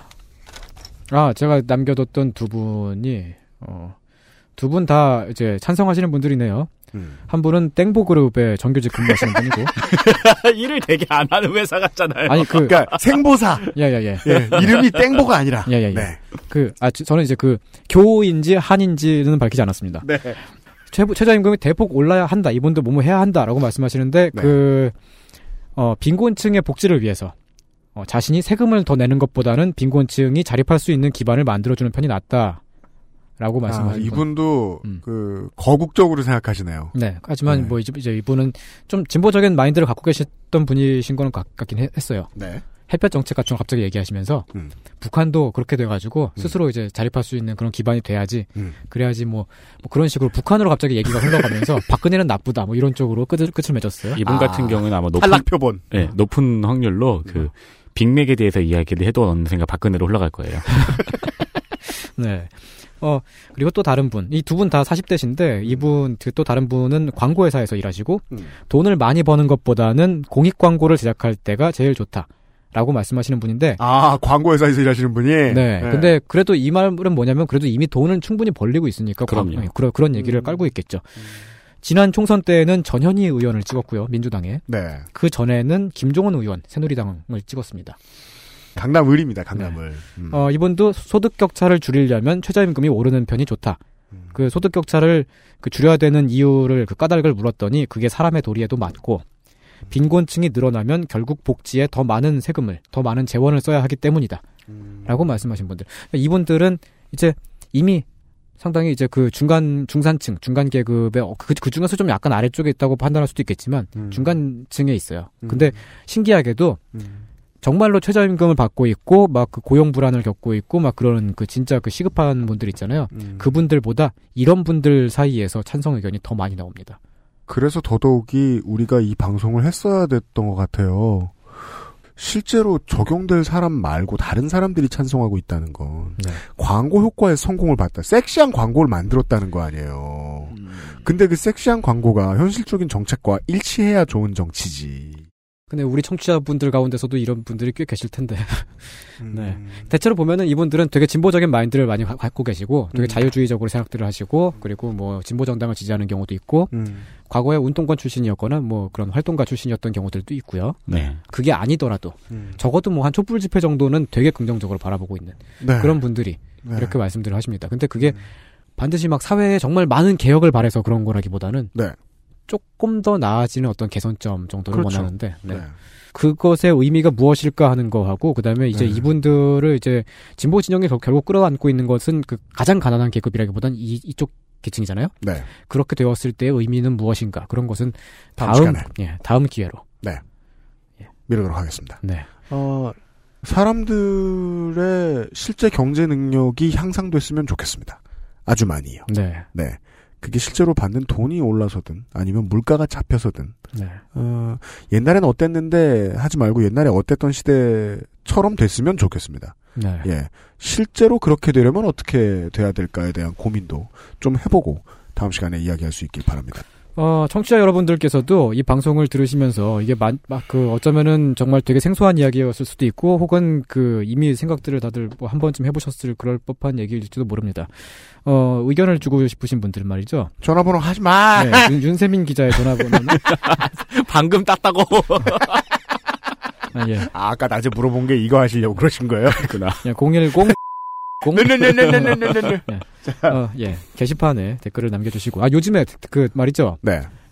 희한하게도 네. 팟빵에 있는 게시판에서요. 네. 되게 지적인 토론이 오가요. 자정작용. 어, 되게 저 깜짝 놀랐어요. 저 이거 되게- 손이상 효과. 우리 우리 게시판이 아닌 것 같고. 오늘의 마지막 그 이야기로 되게 적합한 것 같아요. 저는 이제 다른 팟캐스트들의 팟빵 댓글 보고 있으면 네. 아주 못 견디겠어요. 책임감 없는 사람들이 음. 술 먹고 댓글 써서 주폭이에요, 주폭. 근데 그걸 보다가 이제 스트레스 받지 말고 네. 우리도 그냥 하지 말아 벌자. 음. 관심 더 받으면 문제가 생기니까. 근데 우리 회사의 콘텐츠들은 너무 많이 관심을 받지 않는 쪽으로 어차피 운영이 되고 있잖아요. 음, 네. 상당히 네. 그렇죠. 네. 그 햇볕이라는 단어 북한이 싫어해요. 아, 그래요? 되게 싫어합니다. 네. 우리를 어떻게 보고 그런 단어를 쓰냐. 아, 라고 그러, 아 생각해요. 그렇구나. 음. 그러니까 원조 받는 쪽에 자존감을 깎아먹는 단어거든요. 어린애로 본 단어군요. 음. 네. 그 그렇게 쓰면 안 돼요. 존중이죠. 아, 네. 네. 그 댓글도 마찬가지인 것 같아요. 존중이 있으면 음. 존중 받을 만한 분들이 와서 말씀을 남겨주시겠죠. 예. 네. 어, 그 특히 이제 그 데이터 센터 아, 데, 데이터 센트럴이 아니고 지금 뭐지? 청문회 기록실. 예, 청문회를 하- 할 때쯤부터 많은 분들이 그렇게 아, 예, 말씀들을 네. 해주셨고 이상평론에서 들으실 수 있는 아 팟빵 댓글 통신원 시간이에요. 통신 아, 예. 시간이에요. 아, 저는 그 저기 아까 제가 방송 시작할 때 제가 하- 한 사람의 청취자로 돌아왔다고 말씀드렸잖아요. 네. 저는 그러니까 그, 그 주갤럼의 지, 그 지시를 받는 박영선 같은 존재예요. 아, 맞네.